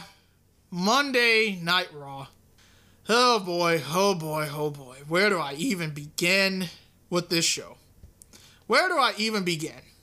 Now I'm looking at the poll results right now, and you guys are saying 44% is a thumbs up show, and 56% said it was a thumbs down show. And I'm waving that flag of thumbs down because it's just. I, don't understand. Raw, like, oh, I, I want to just go on and just talk about Raw Underground, but there is news about this Monday Night Raw that the tapings, like he was in a volatile mood and there was chaos backstage. Now, we heard reports from backstage in the past about chaos at Raw and SmackDown tapings, with many segments being rewritten or rewritten at the last minute. However, things are said to be a lot worse from the uh, tapings they did, uh, from the tapings that they just did. Gary Cassidy, he's reporting that today's Raw is totally, which they already finished, was unprepared that's number one. Totally unprepared. There is chaos from the top. Number two, chaos from the top. WWE is set. Well, they already completed it for Raw tonight and next week, but things have been changing on the fly. That's number three. Changing on the fly. While the script for the second show has yet to be completed. Cassidy added that there's an apparent lack of leadership. Number four, lack of leadership. And a log of stress. Number five, due to the indecisiveness. And a WWE source told him that the show will happen and air, but there's to no attainable goal of quality because everything is decided under the pressure cooker of it all coming down to the very last minute.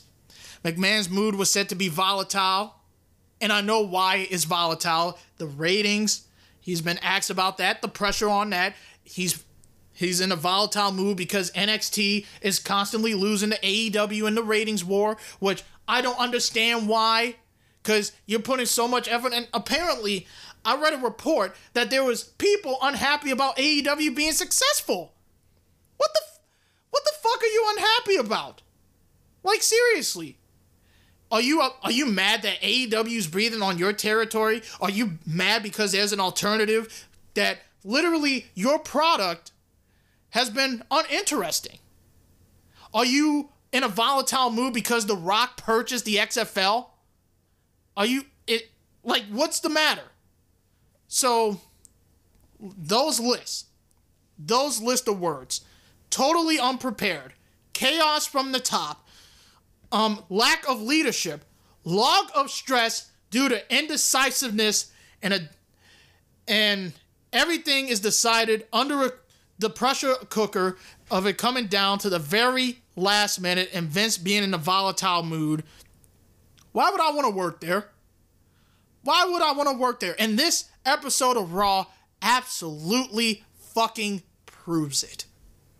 It's like they did everything on the on the fucking fly they advertised a new stable, which I will just briefly discuss right now. We saw the stable throwing Molotov cocktails at a generator outside when they said we caught footage today when it's clearly nighttime. Like, what? Like, are you serious? I, I got nothing. I got nothing. This company is a sinking ship that is trying to stay afloat. And I'm going to continue my rant when we go on with the show we had Apollo Crews versus MVP United States Championship match, and Apollo Crews won. Solid opening match. And MVP, and I gotta be real, I gotta be real with you guys. MVP is so damn good on the mic. And I think he's literally the best thing on this show right now. Um now they showed lights going out, they showed the mics having technical difficulties, all that other stuff and he's blaming the lights going out. And he said he's a rifle champion and he wants his rematch. He wants his rematch. Like calling the commentary team that this is an unsafe working environment, calling Apollo not that he's not a real champion. He wants a rematch and he wants it at SummerSlam. And they made the match official. Now, correct me if I'm wrong. Didn't 2018 that the McMahon family, Shane McMahon, who I will talk about later on, say that rematch clauses are antiquated. Well, we're getting rematches galore. Next time, stick to your words and actually mean it. Just saying. So backstage, Sarah Schreiber, she interviews Sasha and Bayley, and they're asking if they're defending all of their titles at SummerSlam. Now, Bayley replies that, oh, you're just boring. Like, you're going to give us these boring questions? when you should be paying attention to our video package that we're going to show you right there. And I got to say, I love Bayley's new persona, man. It is so great. And I was skeptical at first, but you know what? She made me like it even more. And it's just playing up a little playing up a little bit with Sasha and Bayley's own storyline. So, they show the video package, but near the end, Asuka interrupts it and she's yelling in Japanese, and I fucking love it when Asuka yells in Japanese. If there's one thing that a man should fear is a woman yelling at you in Japanese. And she ends it by saying that revenge would be very, very sweet. And I'm asking myself, are we closing in on Killer Kana? Like, are we getting close to that Asuka that I want to see at SummerSlam? And usually in WWE BT Sports saying unleash her. I think everybody wants to see it. And I hope it happens at SummerSlam. Now, Sasha and Bayley, they were frustrated and unhappy, saying this was unprofessional, and Sasha was complaining. Out comes Shayna Baszler. Says, enough of this garbage. She tells Sasha that I've been waiting for my opportunity while you snaked your way into a title and she waited long enough. And Shayna did one of the weakest punches. Like, it didn't even look like a punch. Like, she just did a weak jab and Sasha sort of like she got shot or something. So that was that. We had um the KO show with Ruby Riott as the guest. Ruby talks about her win over Peyton Royce last year and admits that she had bad luck since she came back. And she wishes Liv was here to celebrate with her, and Owens actually brings her out. Liv asks her to listen, and Owens asks that um to be here. He said that he asked them that he saw them when they started in WWE with Sarah, Sarah Logan, name drop right there, and have something special. He talked about his experience as he's done some crappy things to his friends. Ruby tell, tells Liv that when she came back, she thought everything was going to be the same, but things were different. Liv was driving on her own and thought Liv didn't need didn't need her. She wanted the Riott Squad to be stronger than ever. The Iconics came out and Peyton was talking about the Iconics dominating the tag team division. Yeah, right. And conquered WrestleMania. We get it. You conquered WrestleMania. You won the women's tag team titles at WrestleMania. That was a that was a year ago, and I guarantee nobody cares. Now Owens said they say they should have had te- they should have have technical difficulties for the Iconics, only for them. And I laughed at that line and the Iconics slapped both of them. And he looked at Liv and Ruby and is like, Can you guys help me, please? And then they brawled, and we get this match. Didn't really care about it. Liv and Ruby, they won. And here's my thought process. Now that they bought back the Riott Squad, and it, they could be the ones to take the titles off of Sasha and Bayley. It's just an idea, just throwing it out there and it leads to a dissension between Sasha and Bayley even more. Just have Sasha go on her own, get some wins. Then at the Royal Rumble, she's going to enter, win the Royal Rumble, challenge Bayley for the SmackDown Women's Championship. And you play through everything that they've done in the past from TakeOver, everything that they've done as friends, and now where this leads to. I don't know. But I think, like I said, an NXT team like Kacy Catanzaro and Kayden Carter should be the ones to take the titles. I might be thinking about Liv Morgan and Ruby Riott being the ones to take the titles off of Sasha and Bayley, the tag titles. So it can make them look like the biggest babyface there. Just throwing that idea. And, and by the way, uh, I read a report that Vince McMahon was high on Bayley. He was high on um, Peyton Royce, and I honestly think Peyton Royce is better than Billy Kay and Bianca Belair. And I'm like, now you're impressed with Bianca Belair. You should have been impressed a long time ago. So, anyway, just want to get that out there. Drew McIntyre. This segment was fucking excellent. This was shooting from the bottom of the hip. He comes out and he gets right to the point and he talks about how Randy spent his entire career preying on vulnerabilities. Talked about Randy slithering behind and hitting you with an RKO, and that's on him, and he let it happen even when Randy warned him. He knows that Orton is motivated just as he's motivated, Drew is, to keep his WWE Championship. He talks about Vince McMahon at one point saying that he looked at both of them in the eyes and told them that they were the future.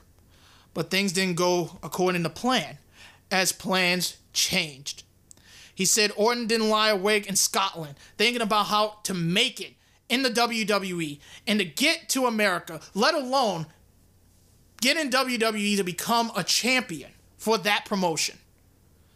But it was easy for Orton as it was handed to him just because of his dad's name, Cowboy Bob Orton.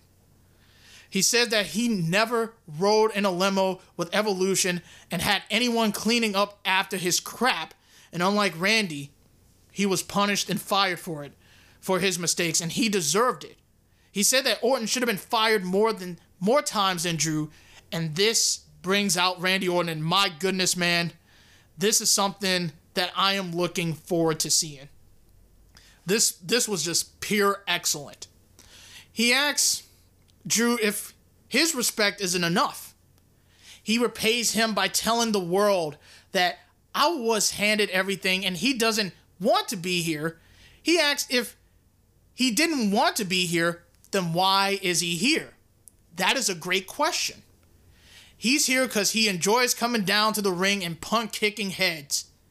He mentioned that Drew said that he should have been fired years ago, and he's right. He should have been fired over and over again, but he wasn't. Drew was. And you want to know why? Because Randy was more valuable than Drew ever was or ever will be. He's given a chance, he's given chance after chance because he's the chosen one. Then, now, and forever. I absolutely love that line. Now, he dares Drew to come up with an opinion about Orton with the key word original. Drew lays down the WWE Championship and he asks Orton, You want me to shoot? Okay. So he says Orton represents everything that is wrong with the WWE. And he mentioned the last ride documentary on the WWE network, which I recommend you guys watching. It is very good. And he talked about Taker reaching down and pulling Orton to his level. Why did Taker do it? Because he loves this industry and he cares about the future. And he asks Orton how many times that he's taken a moment to reach down and pull up anyone to his level. Never. And I and he asks if he's ever sat with Owens Apollo Crews, or Mustafa Ali. Like, just to name a few. Did any of that knowledge get passed down? Drew says that 10 years ago, when Edge pulled Orton out of the. He asks that 10 years ago, when Edge pulled him out of the hole, he even talked about walking past him, Randy, and catering as his life was crumbling down. His mom, who was sick, he was self destructive, and he was spiraling. But Randy did nothing. And he called him a selfish prick. And at SummerSlam, I'm going to repay the favors for everybody. This segment was excellent. And it got me even more excited for their match at uh, SummerSlam. So I thought this was well produced. Whoever did that was, you deserve a round of applause. That was great. Tell, like, promo wise, great shit. Unscripted is what we need. More unscripted promos. So I'm just gonna briefly talk about Nia Jackson, the Pat Buck thing. I honestly did not give a shit about it. The only thing I can remember hearing is audiences remote controls clicking when Nia Jax appears on screen. Now, this whole storyline suspension with Pat Buck literally suspending Nia Jax indefinitely without pay I don't care. I honestly don't give a shit about it because I don't even know where this is going to lead up to. Nobody fucking cares. Then we got the 24 7 championship match, which again, I did not care about this match at all. So Akira Tozawa, he's the 24 7 champion. Okay. Okay, I, I like Akira Tozawa, but I don't like him in this ninja gimmick. He should be like he should be presented like he was in the Cruiserweight Classic when he was a badass. I could even go back when he won the Cruiserweight title from Pac, aka Neville. And that was a really great moment. Even though they should have saved that at uh, SummerSlam. Um, just just saying. Like, he looked like a legit badass. Even in the Cruiserweight tournament, he looked like a fucking badass. Where is that Akira Tozawa? I want that. Not a ninja, not him cosplaying as a ninja because it's racial stereotype and running around with the 24 7 title at this point, which is just a dead fucking concept. So Tozawa's the 24 7 champion. Okay. So then we get to their big way of announcing change for the third hour. So they bring in Shane McMahon. Shane McMahon, he's in the ring, like he's backstage in a ring with no ropes, and you have fucking wrestlers doing MMA shooting, like shoot fights, which didn't feel real to me. And he announces that something new on Raw, and that's Raw Underground. Now, I want to take what Rusev and Maria Kanellis said about, like, I'm going to start with Maria Kanellis first. So, last night's episode of Raw was meant to spike the ratings. But as history shows, hot shotting can work for a week or two, and then the ratings will drop down to normal levels. Like, this Raw's ratings went up, and I guarantee you next week is going to go down. That's just me adding. Now, Maria Kanellis, she tweeted this out, and I could not agree more with this. WWE doesn't want to build new stars. They want to spike the rating for a couple of weeks to keep their investors slash networks happy. What WWE doesn't seem to get is ratings improve when people care about the story slash stars, invest in talent, spend the time building stars, and stop being lazy. Like, stop the laziness. And she made a good point. As many people in the company feel the same way, but the final decision will lie in Vince McMahon. So, what aired last night, good or bad, falls on him. So, I'm going to go through all these tweets from the replies that she had. Someone said they do have an open position for a lead writer.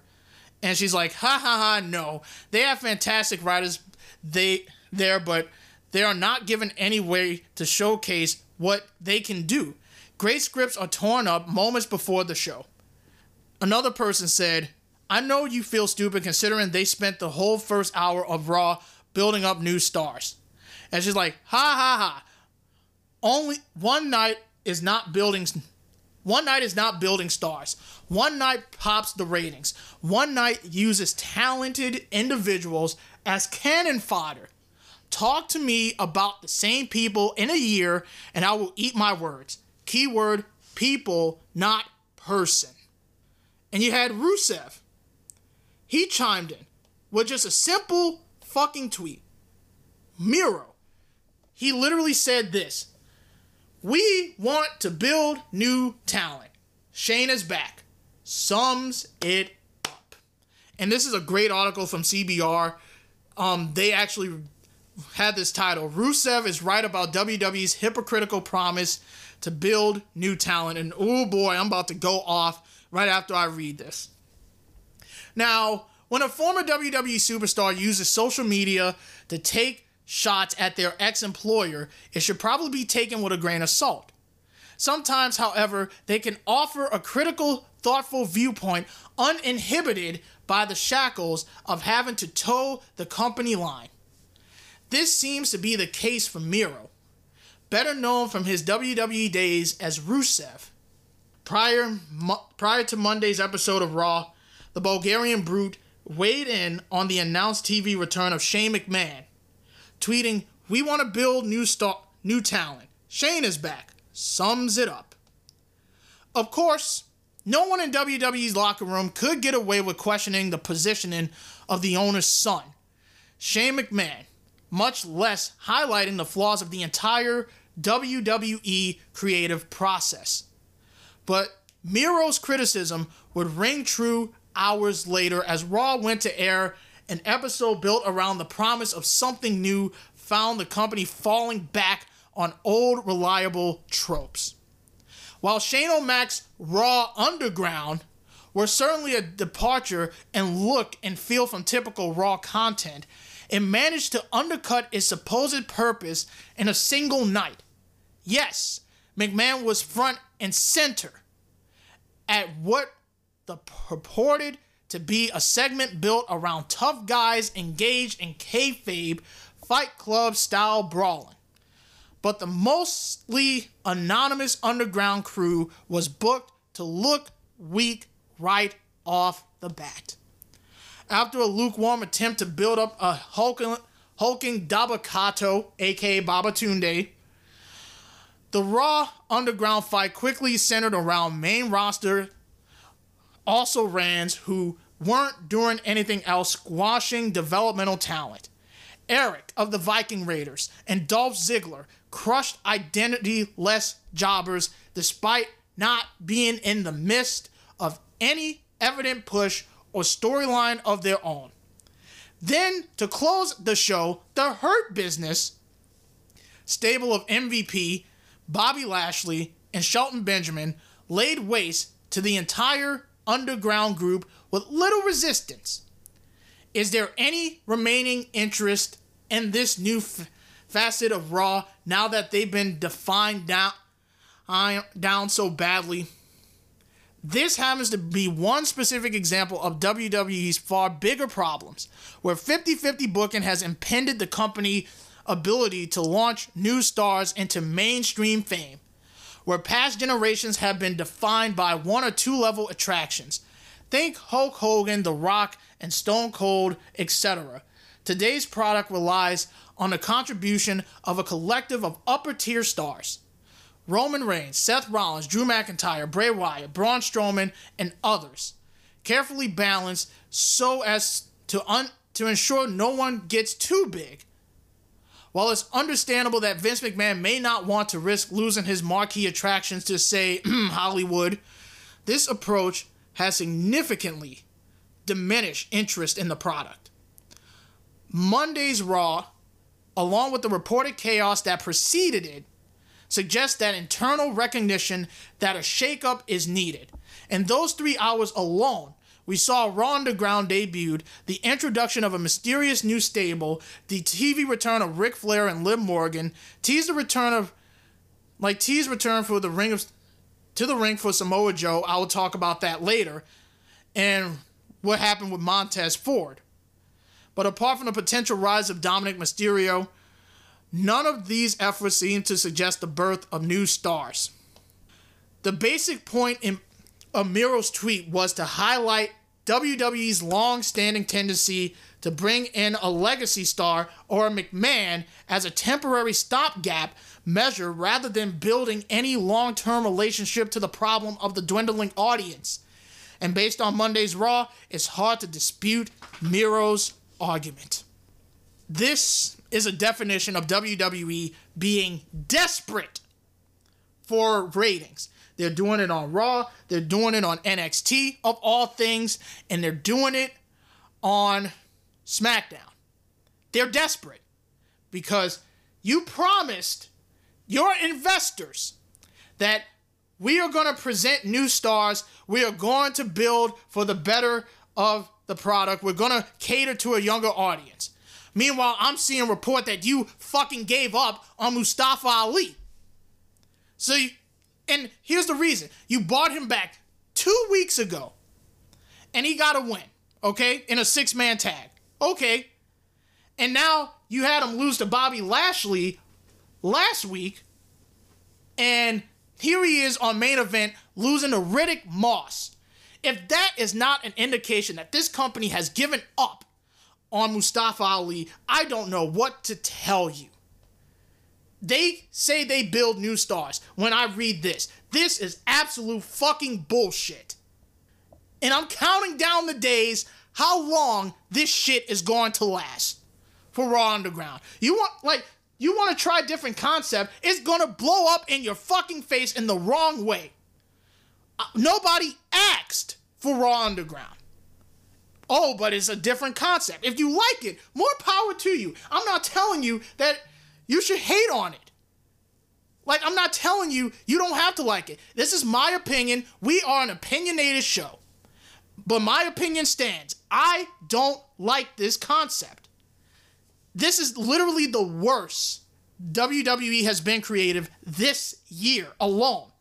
They're running out of ideas. They're doing everything in their power to try to get attention. And this is like you did it with XFL, that was a failure. You're doing it with the Raw Underground, that's gonna fail. Like, I don't know what their plan is. Maybe they might do something with um Bobby Lashley and Brock Lesnar. I don't know. I honestly don't know, nor do I give a shit. And you got like I, I don't understand. Like, what? This is the best you got to get people interested in in your show again? This comp like I say it every time, this company is a sinking ship that is trying to stay afloat. And they're doing a terrible job at that. Like, are you fucking kidding me? Like, seriously, are you kidding me? That's the best that you got. And it's not about being different. You're a pro wrestling company. You gotta give fans fucking pro wrestling. Give us a reason to watch pro wrestling. Like that's that's a simple concept. Have wins and losses matter. Build to, towards your new stars. Like you got half the roster sitting in the back waiting for an opportunity, and when they're given an opportunity to to appear on the show, they get buried. Like I look at Ricochet. Ricochet should have been a world champion. Vince didn't see it that way. Like I don't understand. If this is how you view Ricochet, if this is how you view Cedric Alexander and Mustafa Ali, like I go back to Cedric Alexander and Mustafa Ali who carry 205 live on their backs. And same with Buddy Murphy. They had the best they've been booked so damn great on 205 Live, which 205 Live is dying. It's not the heart and soul, it's on fucking life support. You might as well just cancel 205 Live and just keep it on NXT. Keep that cruiserweight title on NXT.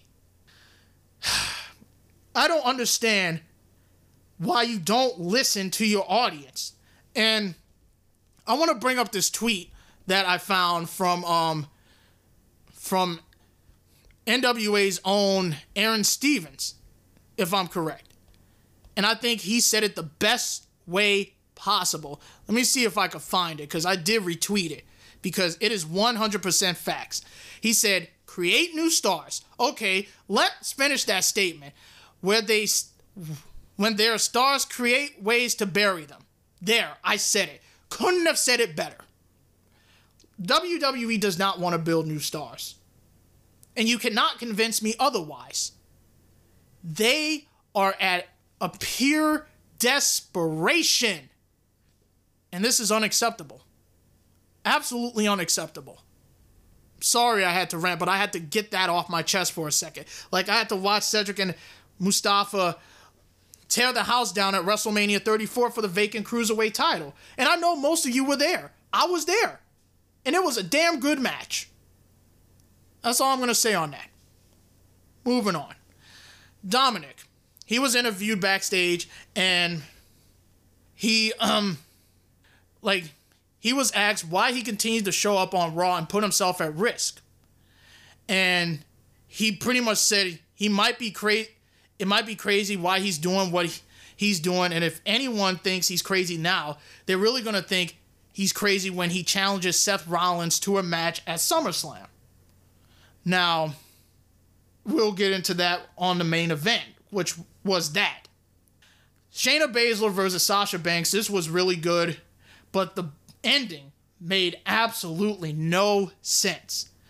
Now, I did see a clip of Shayna actually saving Sasha Banks from possibly dislocating her arm. And I'm like, now that's great awareness right there.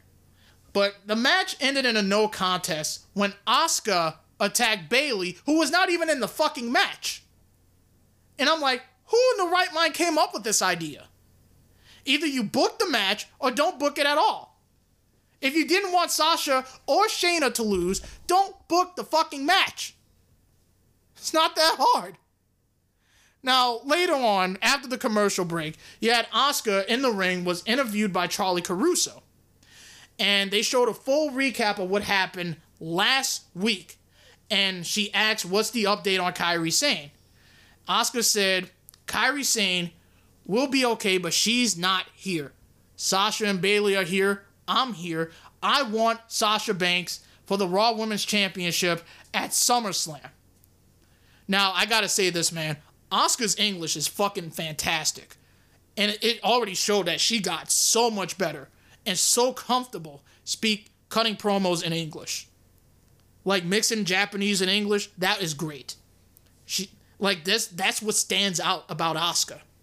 Now, Baszler, he she comes in and tells her, "Look, look, I'm not here to fight you. I'm actually rooting for you. I'm actually I actually want you to win the Raw Women's Championship from Sasha so I could dismember you. And I'm like, you got two teasers right there because I do want to see Shayna versus Asuka, two of the best women that held the NXT Women's Division with an iron fist. That is a match I think everybody would go crazy for. Two of the best hard-hitting technical wrestlers in that women's division. And I hope it happens. Now Sasha Banks she came out and said that this is her title. Look at it. Now, Asuka, you'll get your rematch if you beat a former NXT Women's Champion and a member of the Four Horsewomen, my best friend Bayley next week. And you look at Bayley's reaction. Like, pay close attention to Bayley's facial expression. Like, what are you doing? I can't, you're making me volunteer to face Asuka. Like, and here's a fun fact: Bayley has never beaten Asuka one on one. So we all know Asuka is going to win and we're going to get the rematch. And I hope that at SummerSlam they bring out the the face paint. And I think w, and I said WWBT Sports wants to see it as well. And I like that's what I am hoping. And it will bring Sasha off guard and and this shows me one thing that Sasha is overconfident and it extends the storyline with her and Bayley. So, with their dissension. So, I love it. I think it's great. So, good luck, Bayley. You're to need it. So, we got another showing of WWE being lazy. You had Angelo Dawkins taking on Angel Garza because we don't know how to, like, we don't know what to do next like we got a tag team match and you're building towards two singles match between your tag teams. Don't like that. Garza won, and then we got Andrade and Montez Ford. Now, later on, later during the show, he collapsed, and he was gearing up. He got ready for the match, and he collapsed again. So they're telling a story that he got poisoned. Now, does this remind me of WCW? Because I believe it did. That someone got poisoned. So they're in the backstage, and you know Angel Garza was flirting with a woman from the Black, the Bachelor, and now the woman who was never to be seen is now flirting. He's now flirting with Charly Caruso. So this is where Bianca Belair comes into play. She's asking, "I know you did this. You're the mastermind behind this. I know you poisoned my husband." And Charly Caruso, like the smart woman she is, walked out because when Bianca took those earrings off, she was ready to throw down. And this is, and I'm like, oh, okay. So I want to see more Bianca, but I want to see her get in a title picture one day. Just saying. So then we got the main event Seth Rollins. He's out with Murphy. He addresses, he's like, before I address Dominik, I have a few questions for you, Mr. Tom Facefuck Phillips. If you don't get that reference, I mean, this happened like a couple years back where there was a report on him um, sexting a minor, if I'm correct. That was years ago. But we moved on from that. He asked if he considered himself to be a professional, if he's an unbiased journalist. He reminds Tom that last week, when Dominik attacked him with the kendo stick, you cheered on him. You cheered for him. He reminded him that he's the voice. He has a voice that matters, and he's part of the greater good. The only thing that's going to be the greater good is if Vince McMahon steps down. And like I said, it starts with the head of the snake. And you should call it down the middle. Otherwise, you'll be a liability. Now, he instructs Murphy to take Phillips, and Samoa Joe stands up and is like, no, no, no, that's not to happen. He's like, let me tell you something. Um, they can go back in the ring, or he'll, he'll slap him and beat his disciple in front of him.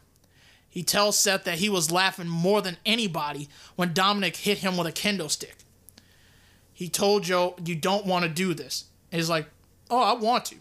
And so they rush back to the ring. He's like, You know what, Joe? Get in this ring right now. And I'm like, That is fucking awesome. Joe teasing a return. And speaking of returns, there was, uh, going off topic for a second, there was a video showing Tyson Kidd training in the in a wrestling ring.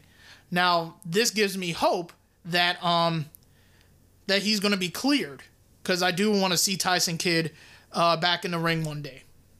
And he looks in great shape. And it feels like he hasn't even lost a step. So I think they might send him back to NXT. I don't know. I'll let you decide. If he. Oh, I'll, I'll talk about that later. I'll talk about that. I'll save that for later. So Murphy and Rollins are waiting with chairs in hand to attack Samoa Joe, but Dominik appears taking out both of them, and Seth is irate and is like, you know what, Dominik? You'll get your match at SummerSlam. So there we go.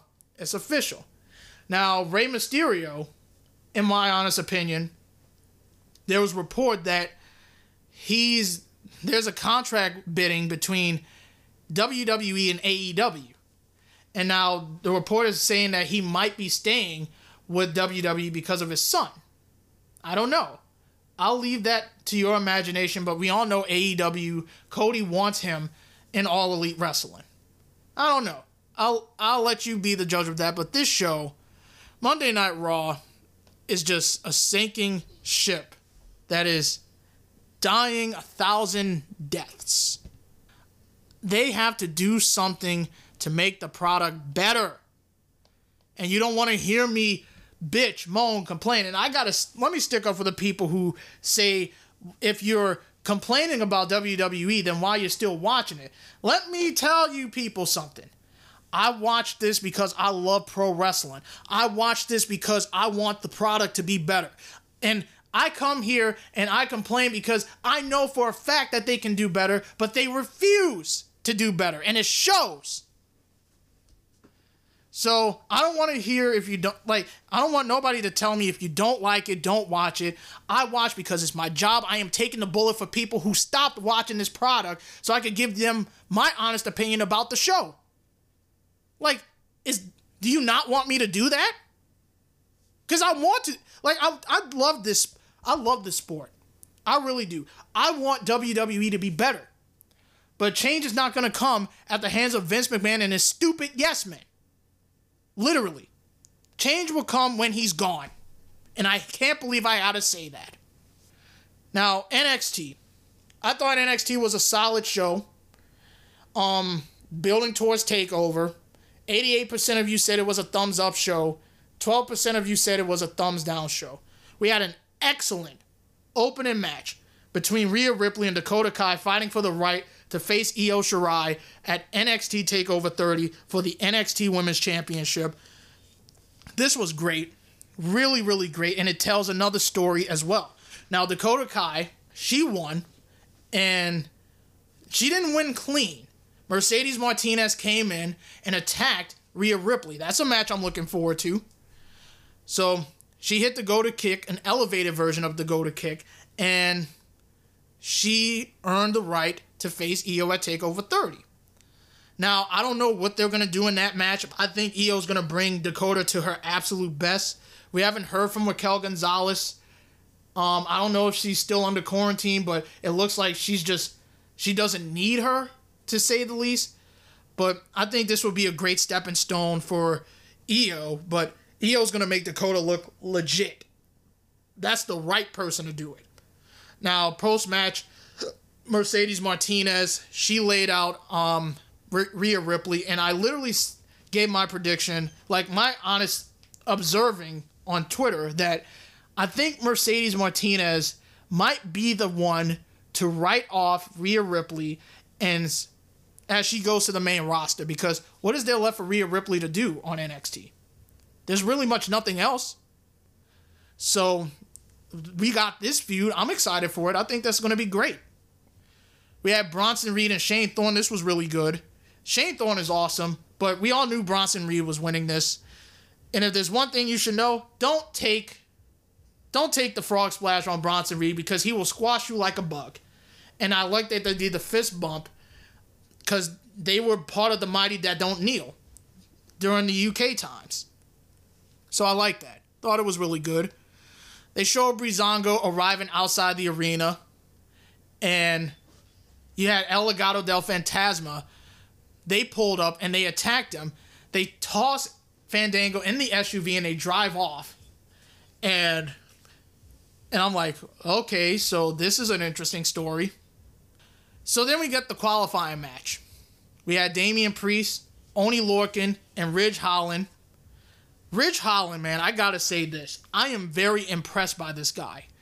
Now, I wouldn't go by far saying he's the next Brock Lesnar. I think this this kid has a bright future ahead of him, and I could see him uh, being in that ladder match with the announcement that Regal made regarding Dexter Lumis. So we'll talk about that later. But this was really good. Um, Damian Priest, no surprise, pin Oney Lorcan with the Reckoning. And by the way, Damian Priest's theme is fucking fantastic. So he qualifies at NXT TakeOver 30 in a ladder match. Keith Lee defeated Cameron Grimes. Good stuff here. Keith Lee was no nonsense. He was very pissed. Like I said, when you have a pissed off Keith Lee, you don't want to fuck around with that. Cameron Grimes, he got some nice spots here and there. That that awesome Spanish fly was amazing. He was looking for the cave but he turned it into a spirit bomb. Keith Lee does to uh, win the match. No surprise there. Then the lights go out, go out, and you hear Scarlett Bordeaux speaking Latin. Yes, I know that's Latin. And then Kross appears on the Titantron and says that since he hasn't seen Regal, and he tells Lee that all of this is on you and they showed, I believe, Danny Burch.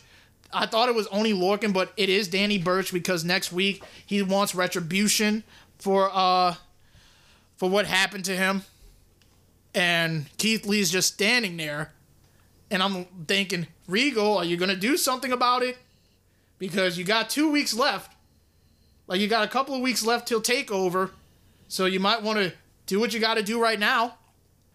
So now, speaking of William Regal, he gave us an update on Dexter Lumis, and unfortunately, he Dexter Lumis did suffer an ankle injury last week, and it is worse than expected. So he will be removed from Takeover 30, and that sucks, man. I feel bad for him, and I I I know how he feels. You are in a big match. You're gonna be in a big match, and all of a sudden you got injured, and it's worse than expected, and all that momentum just erased right now. I feel bad for him. So, to fix this, the four men who weren't pinned or submitted in a triple threat match will compete in two singles matches, and the winners will advance to the ladder match at TakeOver. So, that's cool. That's cool. You got Legado del Fantasma coming out, while Raul and Joaquin Wilde they dragged out Fandango. Santos Escobar said they're trying to show how serious Lucha Libre, the Lucha Libre culture is, while Breezango mocked the culture. They attacked Fandango. Tyler Breeze tried to make the save, but the numbers game was too much. And as Breezango was laid out, Santos gave a warning to Isaiah Swerve Scott, saying that this will be your future. I fucking love El Gato, de- El Legado del Fantasma. That is th- this stable, man, I-, I fucking love it. It is just so, so good.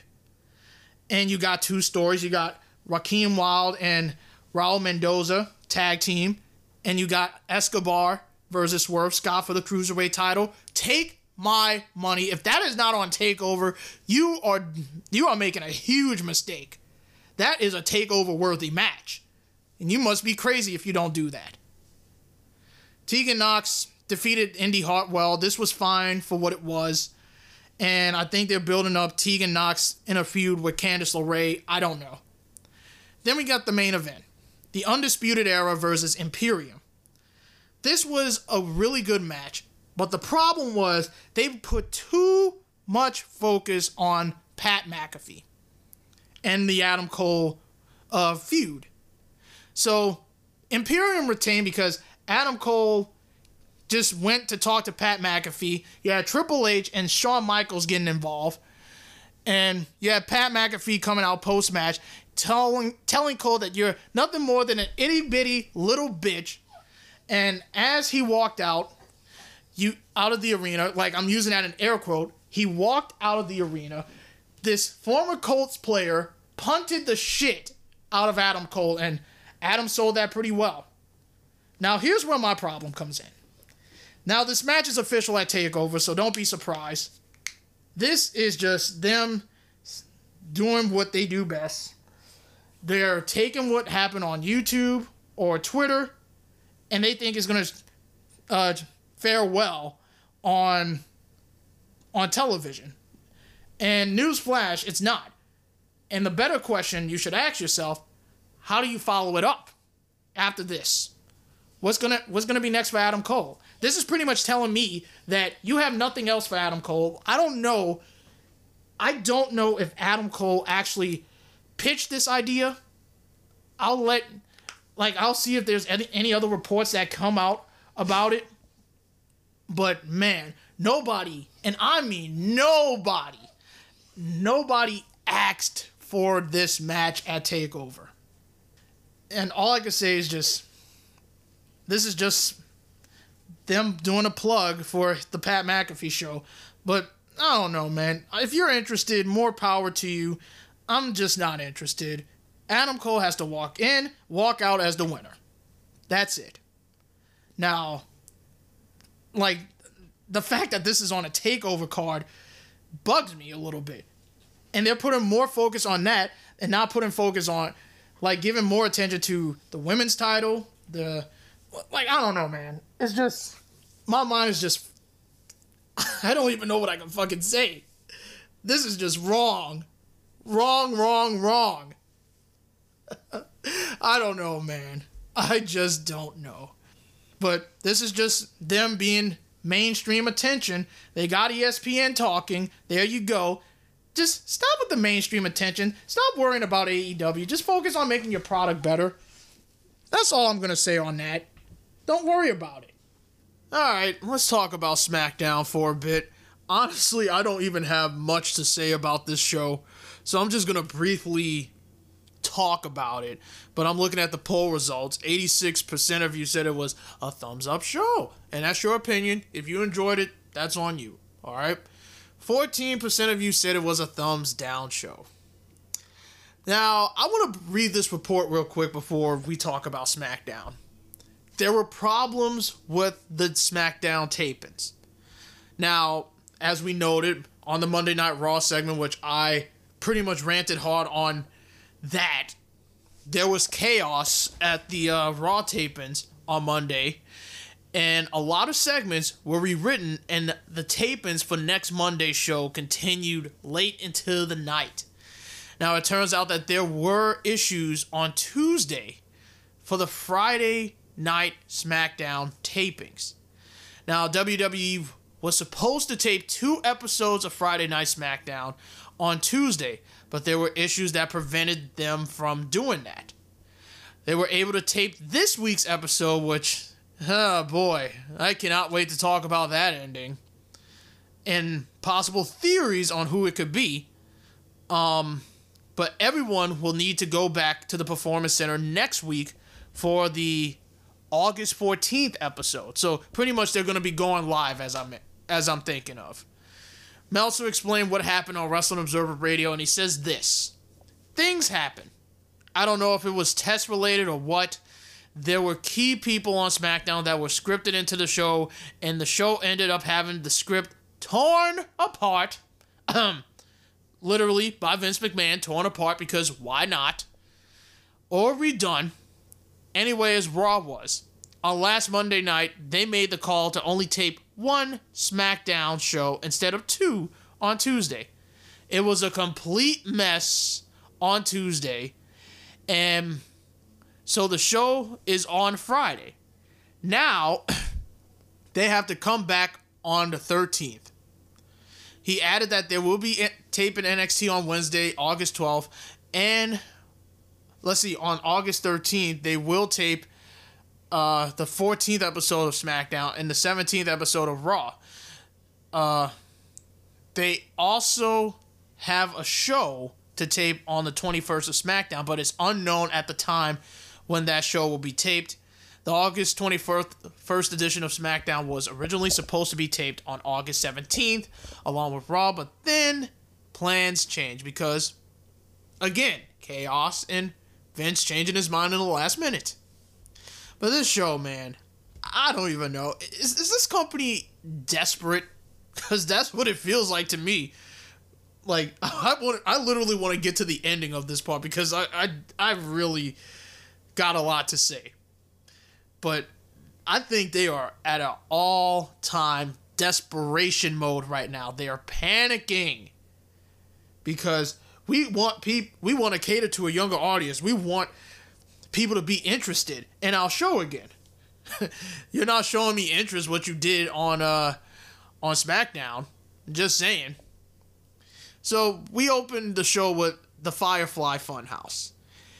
Now, Bray, he want to address the haters or the the ultimate super stands who want to create a change.org on Alexa Bliss and calling Bray Wyatt a crook, a criminal. and he's saying it's not his fault, but it's Braun's fault. And he asked him, how can how could he let something so horrific happen to someone that he cares about? All you had to do was give him what he wants.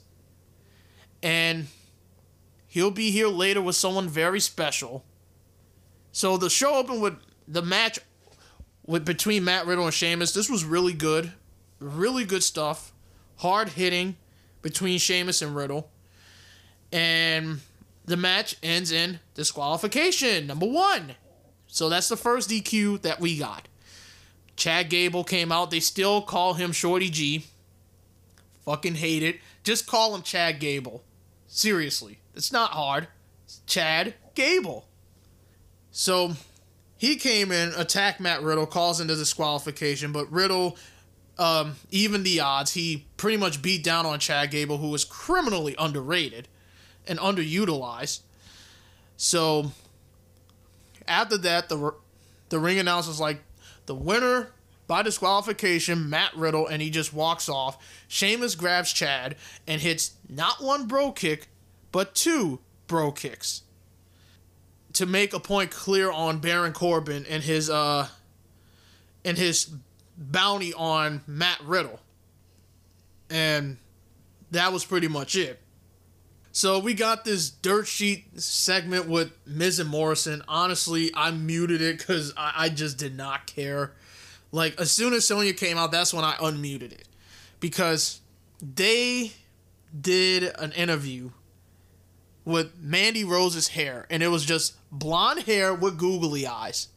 That is some creativity you got, WWE. That that's really good creative. And you have and you have Miz and Morrison just pretending to be Mandy's hair. It's, what is this? what the fuck is this? Am I, is this for little kids? Because uh, it's not funny to me.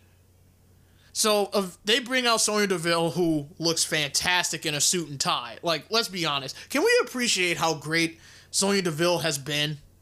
Literally, she has been breaking out on her own. If you ask who was the breakout star in WWE? Sonya Deville's definitely up on that list. As soon as she left Mandy, that was when she started to become herself. And I think she's doing a damn good job at that. Now, so Sonya comes out and she doesn't understand why everyone's confused. She said she was going to make Mandy's outside as ugly as her inside, so pretty much make her life a living hell. Um, did she enjoy it? Absolutely. She said that she would she would apologize, but she just doesn't feel bad at all, and she has no respect for Mandy anymore. She broke her inside over her haircut. Come on. Now, she mentions that they uh won an award, the Bumpy Award. Like, I I gotta ask, does anybody watch the Bump? Cause look, I don't. I'm being completely honest with you. And she won an award for making out with Otis. So heavy machinery hit the ring and they beat up the boys, and then this is this leads into the match that eventually closes out like SmackDown until we got that ending. So Cesaro and Lucha House Party. I mean, this was eh, but I'm like I gotta say this Cesaro, under underrated talent, really good in the ring. I thought this was a decent, solid match. But from a booking perspective, if you're gonna present the Lucha House Party as the next in line to challenge for the SmackDown tag team titles, because literally there's no tag teams on SmackDown, why are they losing? You know, on a one on one match. Why even do a one on one match? Shouldn't the champs just stay to the side and have the so called number one contenders get some wins up their sleeve and then make the challenge? Like, it's so ass backwards on what this company's doing. But look, Cesaro, like I mentioned, great talent. But but that backbreaker, man, I do not want to take a part of that. He hit he hits Lince Dorado with, with the neutralizer. Goodbye. So what's next? Are we gonna do Nakamura and Gran Metalik? I don't know. That's probably what they're gonna do next. So then we get the Fiend making his entrance. Now they cut to a commercial, and all of a sudden, after the commercial, you see Alexa Bliss in the ring, and I'm like, where the fuck did Alexa Bliss come from? Did she just teleport it out of nowhere? Just saying. And he's about to go for the mandible, mandible claw, but she gently, literally gently, pushes him away. And it looks like he's got Alexa under her under his spell. So Braun, his voice comes on a Tron, and he says he just doesn't give a damn about Alexa. Some person you cared about, eh? Your mixed tag partner, just saying. Um, so I, I guarantee this is gonna play a part during their their match at SummerSlam. Um, because all he cared about was destroying the Fiend. And there were two ways of coming out of the swamp. The evil son of a bitch um, anybody laid eyes on, or the man with the satisfaction that he spit in the devil's face and laughed at him. And, and by the way, he's like, You sadistic bastard! Put more emphasis, or say, You sadistic son of a bitch. Something like that. Just put some emphasis when you say that, okay? Just, just saying. And he's calling himself the. You're looking at the most evil son of a bitch, blah, blah, blah. And he's like, I'll give you what you want at SummerSlam. If only he faces a spear and faces the monster. No, Braun, you, sir, you're not a monster. You make me yawn. Like, you as a Universal Champion is just boring. And that title's been dead in your hands. Just saying. Like, I honestly do not care about Braun Strowman, and I'm being completely honest with you. We're getting this again at SummerSlam. This time, The Fiend is winning the Universal title. There's no ifs and or buts. Strowman's title reign is boring. Give it to The Fiend. I don't know what you're going to do with uh, Bray Wyatt. And I'm being completely honest with you. Who's next? You always got to have a follow up. Who's next in line? Biggie? I don't see that happening. Jeff Hardy? I don't know. I mean, it could make sense, but you're gonna bring up the same issues that he had when he feuded with Sheamus. I don't know. But we're just gonna have to wait and see. So we got boring Corbin. I really wish he could get out of this King Corbin gimmick because it fucking sucks. Literally. And this is why Baron Corbin is so boring. So we get this match, did not care about it. Sheamus came out, Brogue Kicked Jeff Hardy, caused a disqualification, so you're even now. And then we get Sheamus and Baron Corbin. Like, who asked for that? Just saying. But Sheamus won because Matt Riddle got involved, so pretty much returning the favor. So it looks like we're getting Baron Corbin versus Matt Riddle at SummerSlam. I think that's the direction they're going with. That, that does not scream a pay per view worthy match. Like, I'm being completely honest with you, because it, just doesn't make any sense. So Sheamus wins, Brogue Kick. Okay, I'm happy with that. Sheamus got a win. So backstage, you have Bayley, who is pretty much concerned over her match, about her upcoming match against Asuka on Monday Night Raw, and she told Sasha that it's cool, but she wishes she Sasha had checked in with her before she booked a match against Asuka on Raw this week. Banks tried to calm her down, saying, "Like, look, we got all the gold, and we did it ourselves. And not only they're the role models, but you're my role model, Bayley. And you had someone saying, "Hey, uh, Sasha Bayley, you need it at ringside for a video conference conference with Stephanie McMahon." So then we we get to that, and Stephanie McMahon appears on the Titantron. She talks about their accomplishments, and you have Bayley thanking them for the positive feedbacks and how they wanted to be role models for little girls like Stephanie's daughters.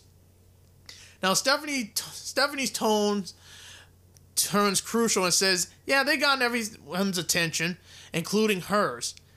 And they begged, saying that they know what's best for business and they pay attention to what she and her husband do and they did a cheap plug for the WWE network and she tells them to relax.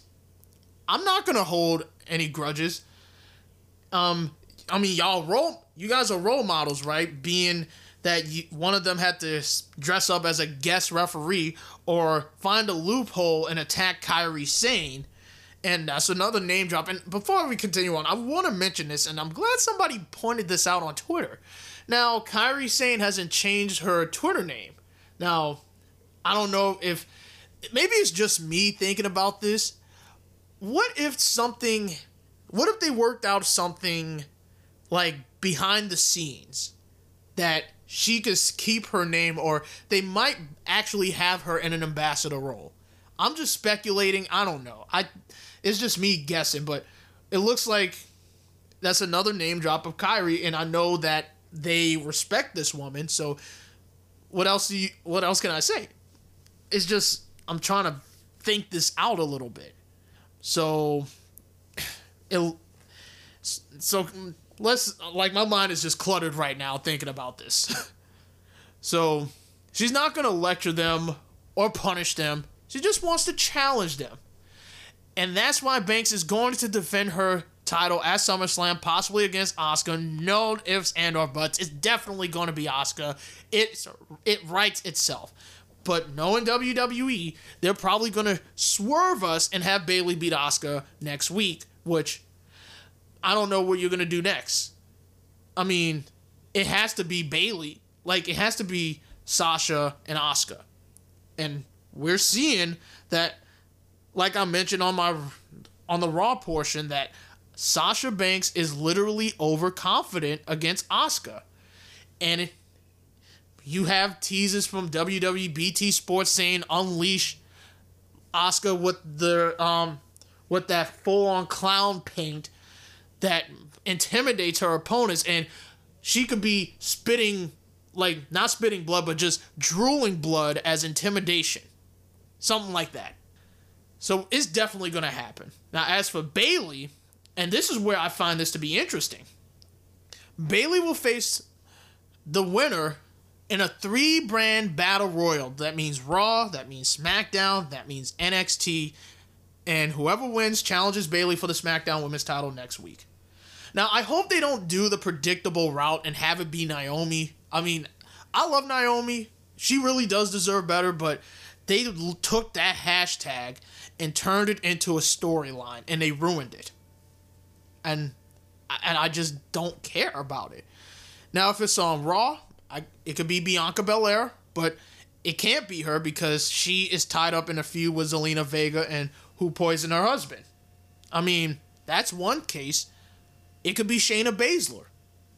That's a possibility, but Baszler already said that if Asuka wins that title, she wants to dismember her. So that's that's out of the equation. Um, I could see it being from Smack from NXT. It could be Tegan Nox. I mean, there's really nothing else for Tegan Nox. It could be Shotzi Blackheart. But my theory, I think, is Rhea Ripley. And I think it makes sense. There's really nothing else for Rhea Ripley to do. What if it's Mercedes Martinez? That would be interesting. And Bayley, I saw Bayley on Twitter trying to say, um, Mercedes, that's a nice name. Let's just talk about this, shall we? It could be her. But I'm sticking to my gun. I think it's either Rhea Ripley or Tegan Nox. More case scenario, it's Rhea Ripley. But that's a better way of doing things. So that's all I could say on that. Heavy Machinery versus Miz and Morrison ended in a no contest. Like, we had two disqualifications in a match that ended in no contest. Because Mandy and Sonya were brawling. And, and by the way, can I mention this? Mandy Rose looks great with short hair. It's better. It's better that way for her. Uh, I don't know what else I could try and add on to this, but I mean, it was just pure chaos. So they had a pull apart brawl backstage. You had Adam Pearce trying to break it up. And then all of a sudden the lights go out and you see retribution coming out. These masked figures. Like they had baseball bats, lead pipes, you had crowbars. They're saying it's their house now and you might want to go home.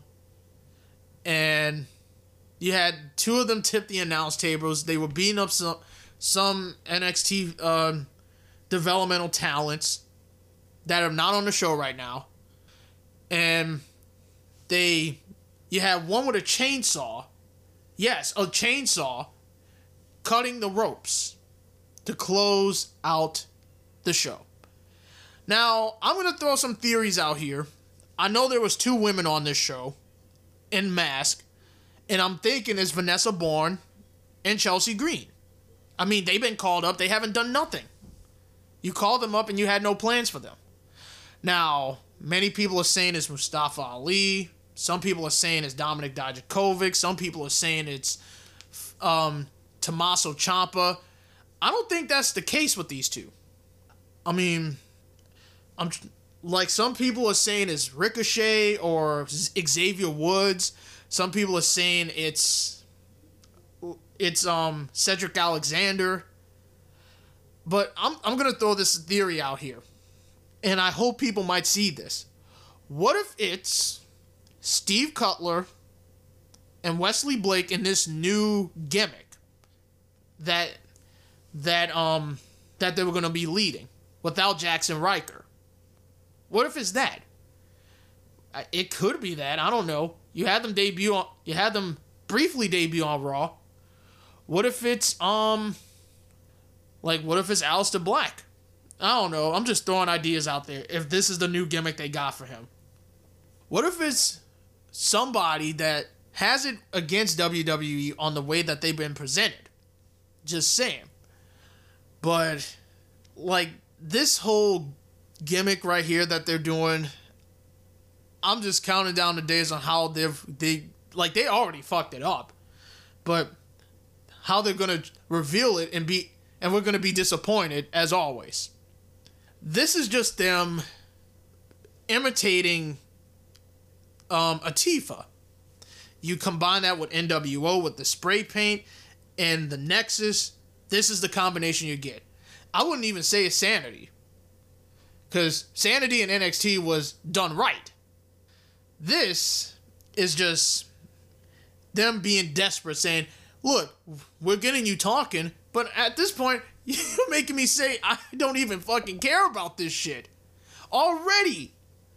Like, you, you literally jumped the gun about debuting a, a faction on social media, and that that got people talking. Some people said it was Undisputed Era. And that better not be Undisputed Era because that would be a waste of time. Like, seriously. Like, and they said this is not something that's to make fun about political, right? And they're doing just that. And I know for a fact that it left a bad taste in a lot of people's mouth.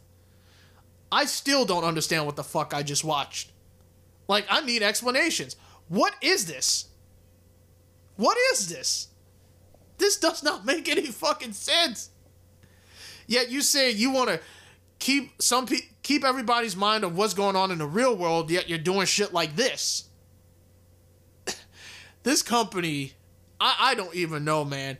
They're at the bottom of the barrel, and I say it every time.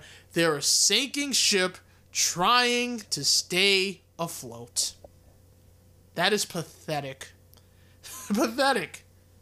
I, I don't even know, man. Like, I, I I'm I'm done. I'm done. I'm done. Like I, I I I don't even have anything else to say. I'm I'm done with this episode. Um thank you guys so much for tuning in to this podcast, man. Um make sure you follow me on Twitter at Shino D Phoenix. Uh follow the follow me on Instagram at CoolManSip like the Facebook page. No one's ready for wrestling. Like seriously, I I, I don't even know what I'm I could think of right now. This ending on SmackDown is still giving me bad vibes. I, I don't like that shit. Um, but yeah, I'll see you guys next time for episode 78 of the podcast. So until then, take care, be safe, try and support wrestling as much as you can. And all I can say is make sure you wear a mask and wash your hands, please. And I'll talk to y'all later. Uh, peace out, guys. See you next time.